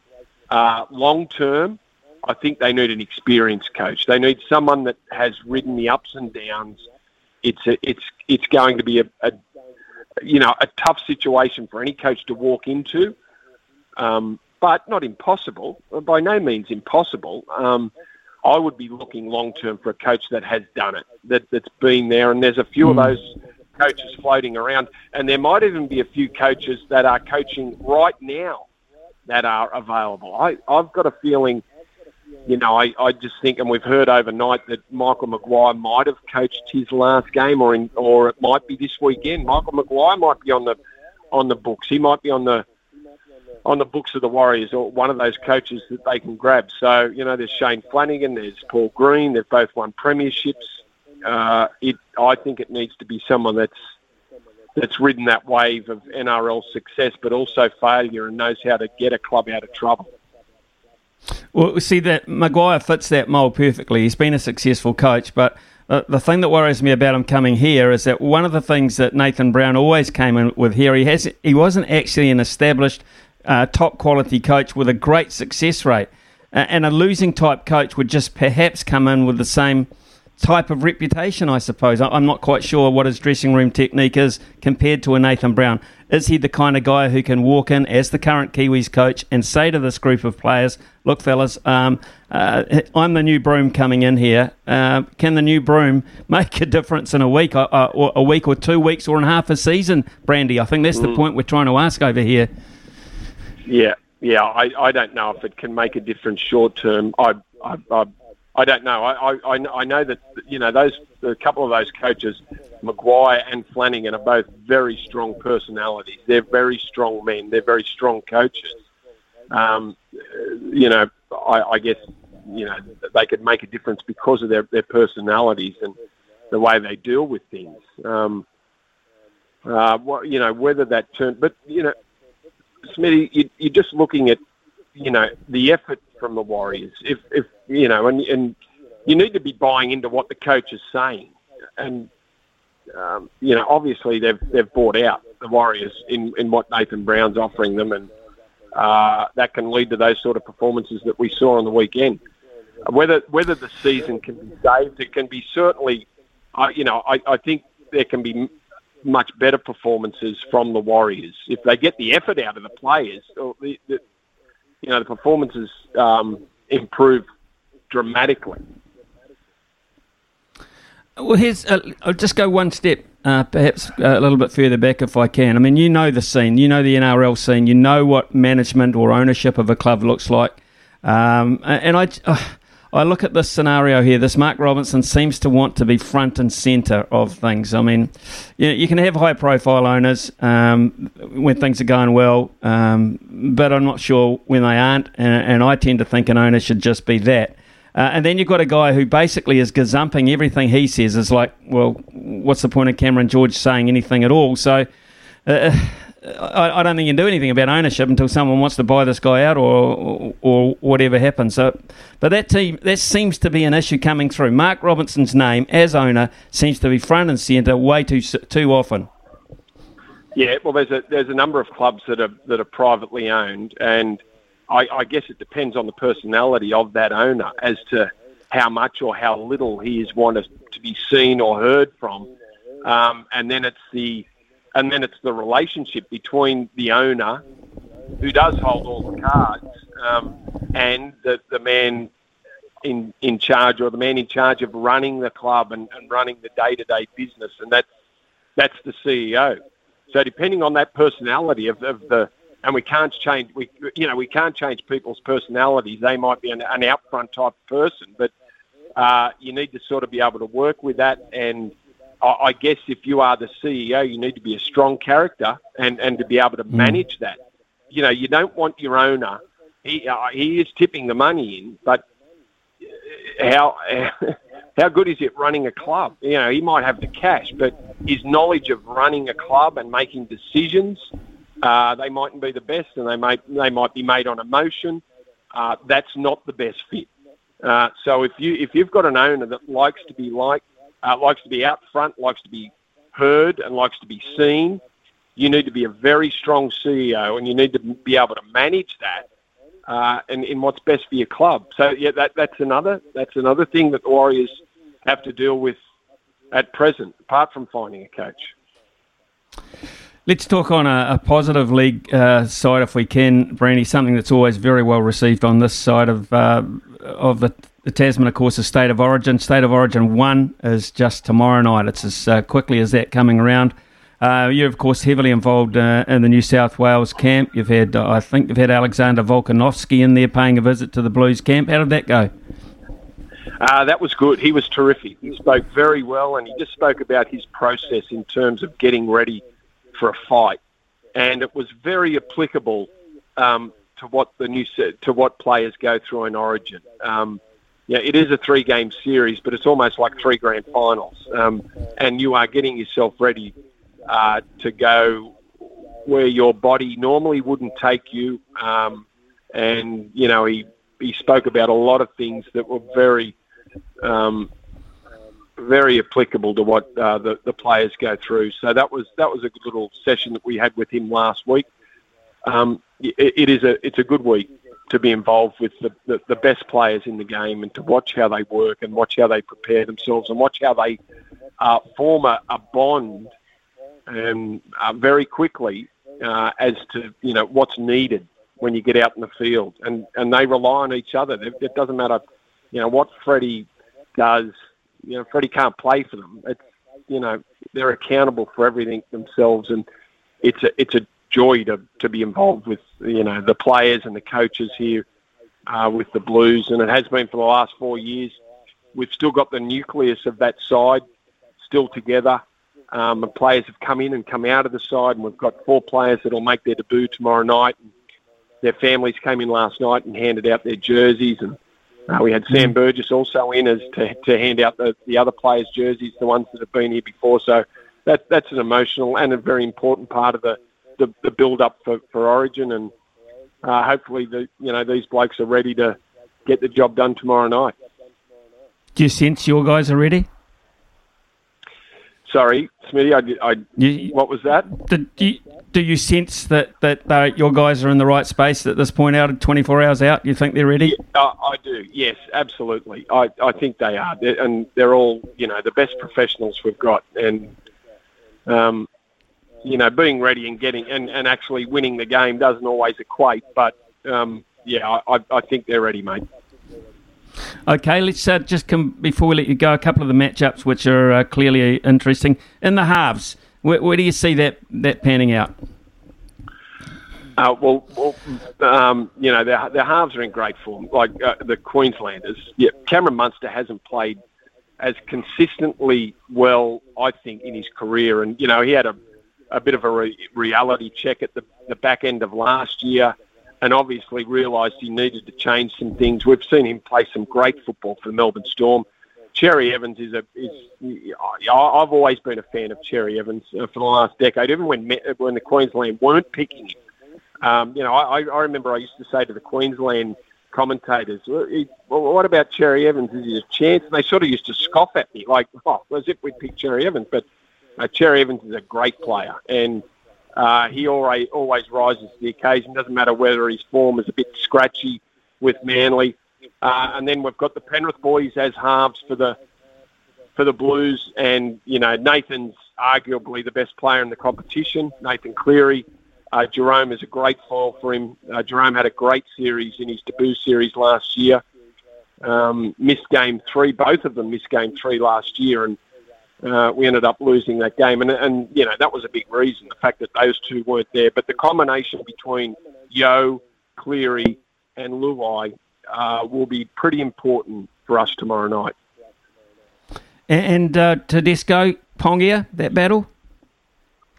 Uh, Ponga's yeah, Ponga's a great player, and yeah, Newcastle have been struggling. He's done it tough in a few of the games that the, the, the, Knights have played this year, but he's a he's a great player, and great players generally rise to the occasion. Tomorrow night's a big game. He'll be he'll be very good for them, um, you know. And James Tedesco at the back for us has been well. He's our most experienced. He's played 16 games, Teddy, um, and the leadership certainly suits him. He rises. He, he rose to the occasion last year and just imposed himself on the game to make sure we would win. And his form's been good for the for the Roosters, and he'll be a key for us again tomorrow night. Greg Alexander, uh, thank you so much. I know you've been really busy yourself this morning covering over on your own show, but uh, fantastic that you've taken the time uh, to enlighten us uh, on your take on what's going on over here and what a bloody mess it is. But hey, thanks, mate. Uh, and no worries, and, enjoy enjoy tomorrow night. Uh, fantastic. Should be a great occasion. Thank you. I, I will. Pleasure to talk, mate. Yeah, cheers. Greg Alexander there with us, folks. Always available to us, which is absolutely fantastic. And yes, uh, I look forward to that battle too between Kalyn Ponga uh, and, of course, uh, James Tedesco. There was a time I, I thought where they thought that Tedesco might be uh, might not be available, but certainly up and firing. And wouldn't it, wouldn't you just love to be a fly on the wall in one of those dressing rooms uh, as they prepare to go out? I mean, I've sat in a few dressing rooms uh, in my time, but I don't think we've ever reached that kind of tension, that kind of bite the hook off a coat hanger um, just prior as you're walking out, that kind of thing where you could just bust something in half when you're walking out the door. Uh, God, it just makes you fired up and ready to watch it, doesn't it?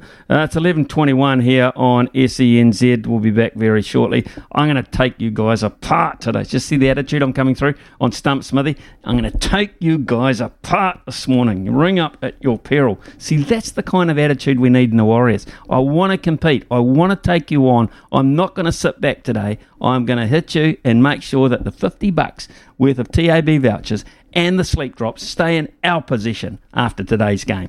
Uh, but that's uh, about eight or nine minutes away. We'll take a short break while I take a tranquilizer and settle down. New Zealand for making Polaris New Zealand's number one selling side by side brand. Summer or winter, he's the voice of sport in Aotearoa. This is Mornings with Ian Smith on SENZ.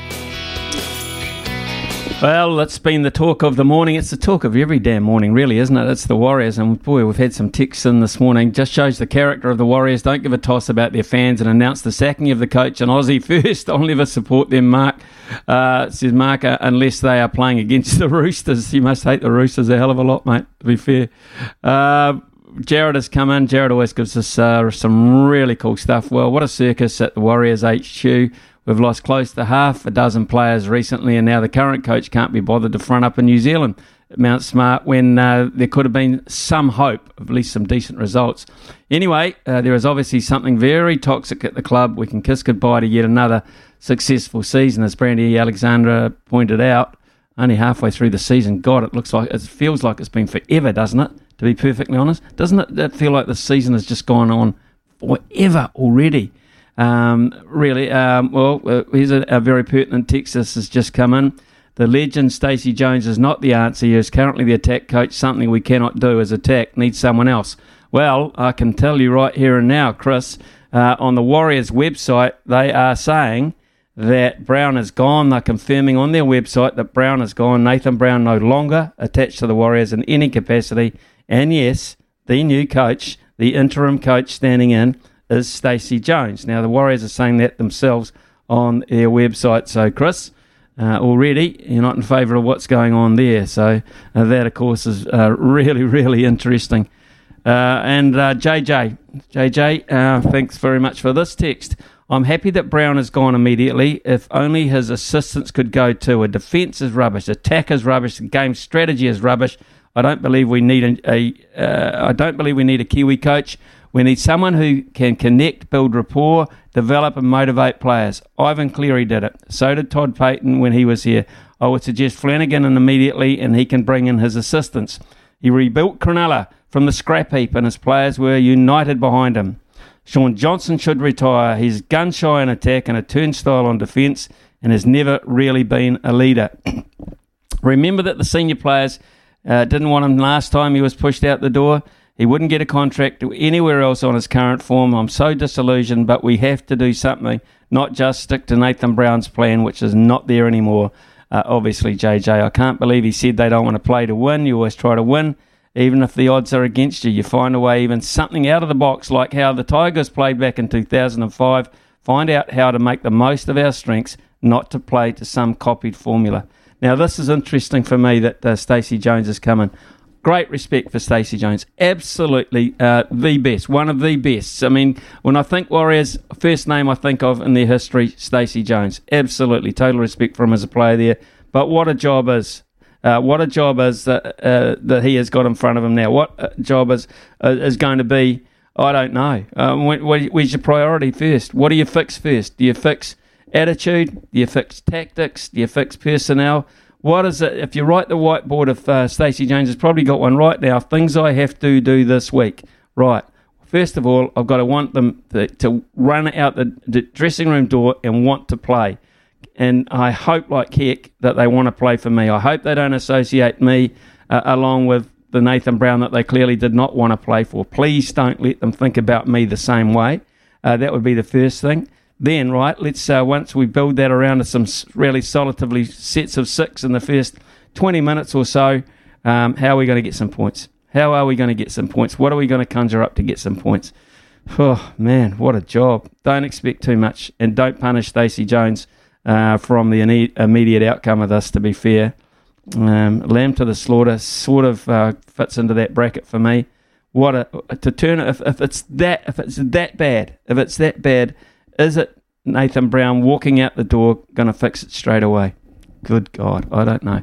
Anyway, uh, it's got everyone in a bit of a mood this morning, hasn't it? Which means you can attack Stump Smithy. You can attack us uh, with everything that you've got straight after the break. Our number is 0800 150 811.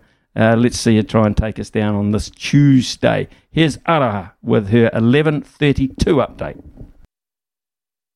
Ian Smith's had a good match here. Stumped by Smithy. Ian Smith really is top class at his job. Yeah, oh, you heard Smithy before, didn't you, everyone? He is in a fighting mood, very feisty. He's up for a stumping. Maybe one, maybe two, maybe three. We'll see how we go. We've got three in line, Smithy, and up for grabs today is a $50 TAB bonus bet plus some Sleep Drops Daytime Revive. They are New Zealand's only specialist range of sleep and stress support supplements. Joining us first at the crease, we have Craig from Tauranga. Come in, Craig. G'day, how you doing? Yeah, good. How, how's Tauranga, man? It was looking pretty miserable yesterday for the Black Ferns. It was miserable yesterday, but it's a nice day today. Lovely. That's what we love to Rightio, hear. Craig. It's going to be. Let's it's go, gonna Craig. Be better Uh, once, I, once I get past Smithy, it's going to be better. Yeah. Yeah, well, let's. I can see some dark clouds uh, sort of forming in the distance uh, over the Bop region. So look out, mate. Uh, but what what don't you think it's ironic too that the fog in Auckland actually cleared up the moment Nathan Brown retired? This is or resigned. Wasn't there something ironic about that? Anyway, just moving along. Uh, what are our subjects today, please, uh, Quizmaster? Ah, Quizmaster here uh, potentially had a bit of a blue himself, bit of a Nathan Brown era. Uh, I had cricket, and it looks like I believe these questions have already been done. So we're just going to do two topics today. Both, though, I know I know Smithy is pretty clued up about Craig, so we'll see how you go. You can choose between basketball or golf. Jeez, I don't like either of those to be honest, but let's go with basketball. Okay. No, no confidence there. Okay, we'll see how we go, mate.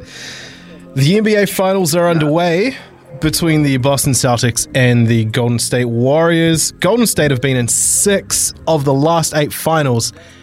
In what year did they last win it? Golden State. Um, oh, they last won it in 2019. One of the worst things I have ever seen done on a cricket field. Smithy, over to you. Interesting actually. So they still had the core of the side there. They had the Splash Brothers, Tom, uh, Klay Thompson, um, Curry, and of course Draymond Green has been there uh, as that triumphant the, the whole time. So I, am going to say uh, 2009, 2018. Just a couple of chips down the wicket, right in the slot, and away it goes. Yeah, going back to the pavilion there, Craig. Sorry, mate. Yeah, put put your umbrella up, Craig. It's starting to rain in Tauranga again. it's come back. It's come back. I don't know about in the Manawatū though. Kiri, how you looking down there? Hey, hey, Smithy. Hey, guys. Kerry, we're, wait, we're waiting for you, mate. Let's hope you go good on the old basketball, my friend. Well, if it was the Warriors, mate, and I'd won, I'd give it to the last two Warriors supporters. very good. How good? Love it. Very, right. very good. Second question, Kerry. Who from the Boston Celtics was awarded the Eastern Conference Finals MVP? Um, I'll go Curry. One of the worst things I have ever seen done on a cricket field. Wrong team. Smithy, over to you. Yeah, wrong team. Um, I was going to, uh, I think Marcus Smart was the defensive player of the year, uh, but I think the MVP would have to have gone to Jayson Tatum. Just a couple of chips down the wicket, right in the slot, and away it goes. I said one, two, three stumpings. We're up to two, Smithy. Uh, we've got we've got one more online who's coming out now. He's got his pad, he's got his bat. John from Christchurch, come in. G'day. How you going? You're right? yeah, we're going good, mate. Have you ever have you ever been out on the hat trick ball yet in your life? No, I, I actually I've won the hat trick ball a couple of times. So uh, yeah, no, that, that's a while ago. You, But you've got me on the best subject. I'm not a basketball man. oh, I love this. I love this. Okay, last question for you, John. I'm going to bring in a bit of suspense here. So, of course, that was mm-hmm. the Boston Celtics. But then you've yeah. got you've got on the on the West. The West Western Conference Finals have their own MVP. So, who, John, from the Golden State Warriors, was awarded that Finals MVP award? Oh, I'm just going to go Curry too because he's about the only one that I know the name of. So I'll go Curry. Steph Curry. On the wicket, right in the slot, and oh, away it oh, goes. God. Jesus. That's like handing yeah, it you. Couldn't, you might as well put, put some tomato sauce on top of it. Couldn't have given you an easier question, for God's sake. Oh, yeah. Oh, my heart's bleeding, mate. My heart's bleeding. ah, congratulations, mate. You stay on the line, John, because you have won the sleep drops. Of course, you got question three right, plus you've won the 50 bucks, and I hate every second of it. Don't you worry about that. we shall have we shall have another and have another have a great day, mate. We'll catch you, uh, and we'll have a, another one, of course, at the same time tomorrow when you'll uh, be up for 50 bucks on the TAB and those wonderful sleep drops as well. Yeah, it was close. It was close, but I think uh, in terms of basketball questions, perhaps the easiest bracket we've ever had. Uh, and John was on the receiving end of that one. So uh, we shall be back very shortly. We'll take a short break while I just take time out to recover. Uh, and then we'll have some other stuff to talk about as we head forward to midday, where Sam Hewitt is in charge for the rest of this week in Staffy's chair. Polaris, New Zealand's number one selling side by side brand. Summer or winter, he's the voice of sport in Aotearoa. This is Mornings with Ian Smith on SENZ. 11.45, and as you would suspect, uh, the text line is sort of uh, gone a little bit ballistic since uh, the confirmation from the Warriors themselves, actually, uh, that uh, he's gone, Nathan Brown is gone, and that Stacey Jones will step in as the interim coach from now, basically, right now. Stacey Jones has the job to prepare them for this week's encounter. So uh, the texts uh, have obviously come in. Will this tarnish Stacey Jones' reputation, Smithy? Let's be honest, the season is gone. It ain't going to get any better. Uh, that from Ryan. I don't think it should. Um, I, I, really don't think it should. I mean, can it get any worse?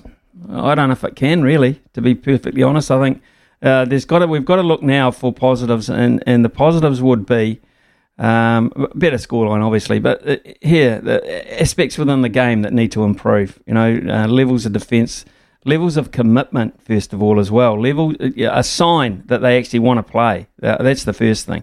I mean, people saying they, they just look like a, a, a, forlorn bunch of blokes who did not want to play against Manly at the weekend, and uh, of course, the result reflected that as well. Has Stacey Jones got the ability to say, um, guys? Um, this uh, is me now. I'm in charge. Nathan's gone. Um, at least say you want to play for me, and, and, let's start from that point onwards. That has to be that. Will it stay, uh, tarnish his reputation? Never as a player. Absolutely never as Stacey Jones, the Warrior. It would never uh, tarnish that.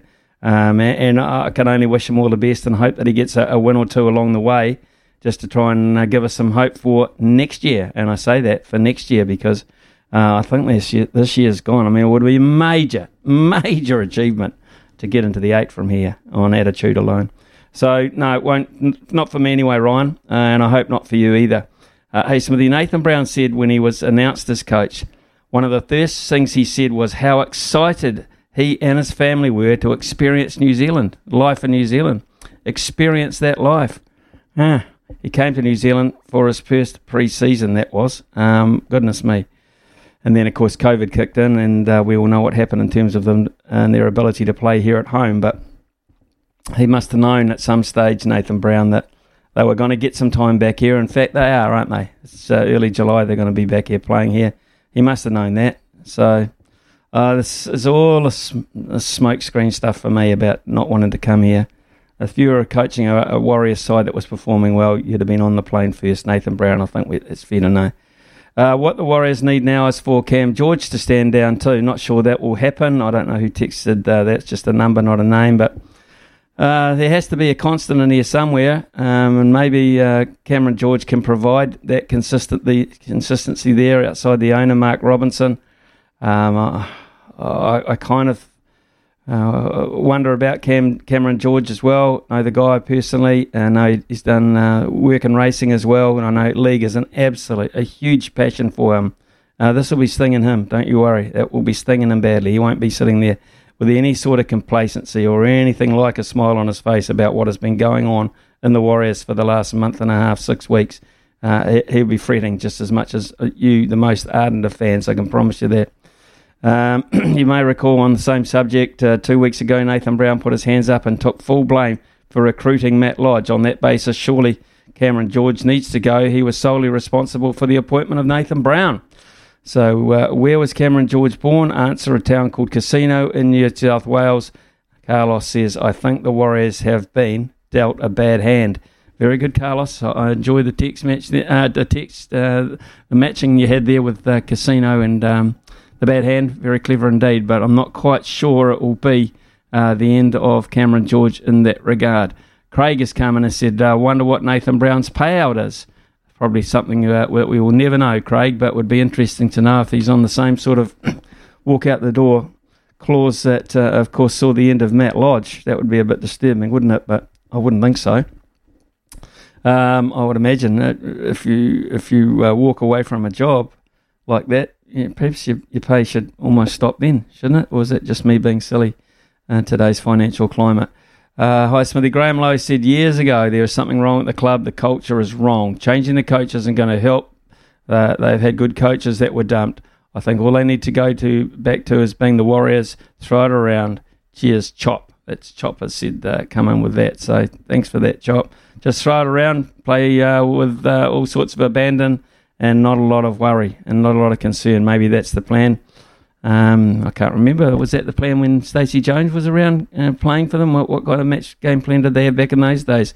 Um, I think the difference is uh, back in those days, along with Stacey Jones, they had a truckload of guys every day that went to the ground that actually wanted to play for the Warriors and one would play for the jersey. That may well be the difference, and I still um, as I started this rant about five minutes ago. Can't understand how you can turn that round overnight. I really can't. It is coming to 11.51 here on SENZ. It's going to be an interesting afternoon, I'm sure, in the normal Staffy show, which is the Sam Hewitt show this afternoon. Uh, I just wonder what guests he's got coming up about the Warriors. We shall see. When making the double chicken deluxe at Macca's, we wanted to improve on the perfect combo of tender Aussie chicken with cheese, tomato, and aioli. So, we doubled it. Chicken and Macca's together and loving it. Ba-da-ba-ba-ba. Available after 10.30am for a limited time only.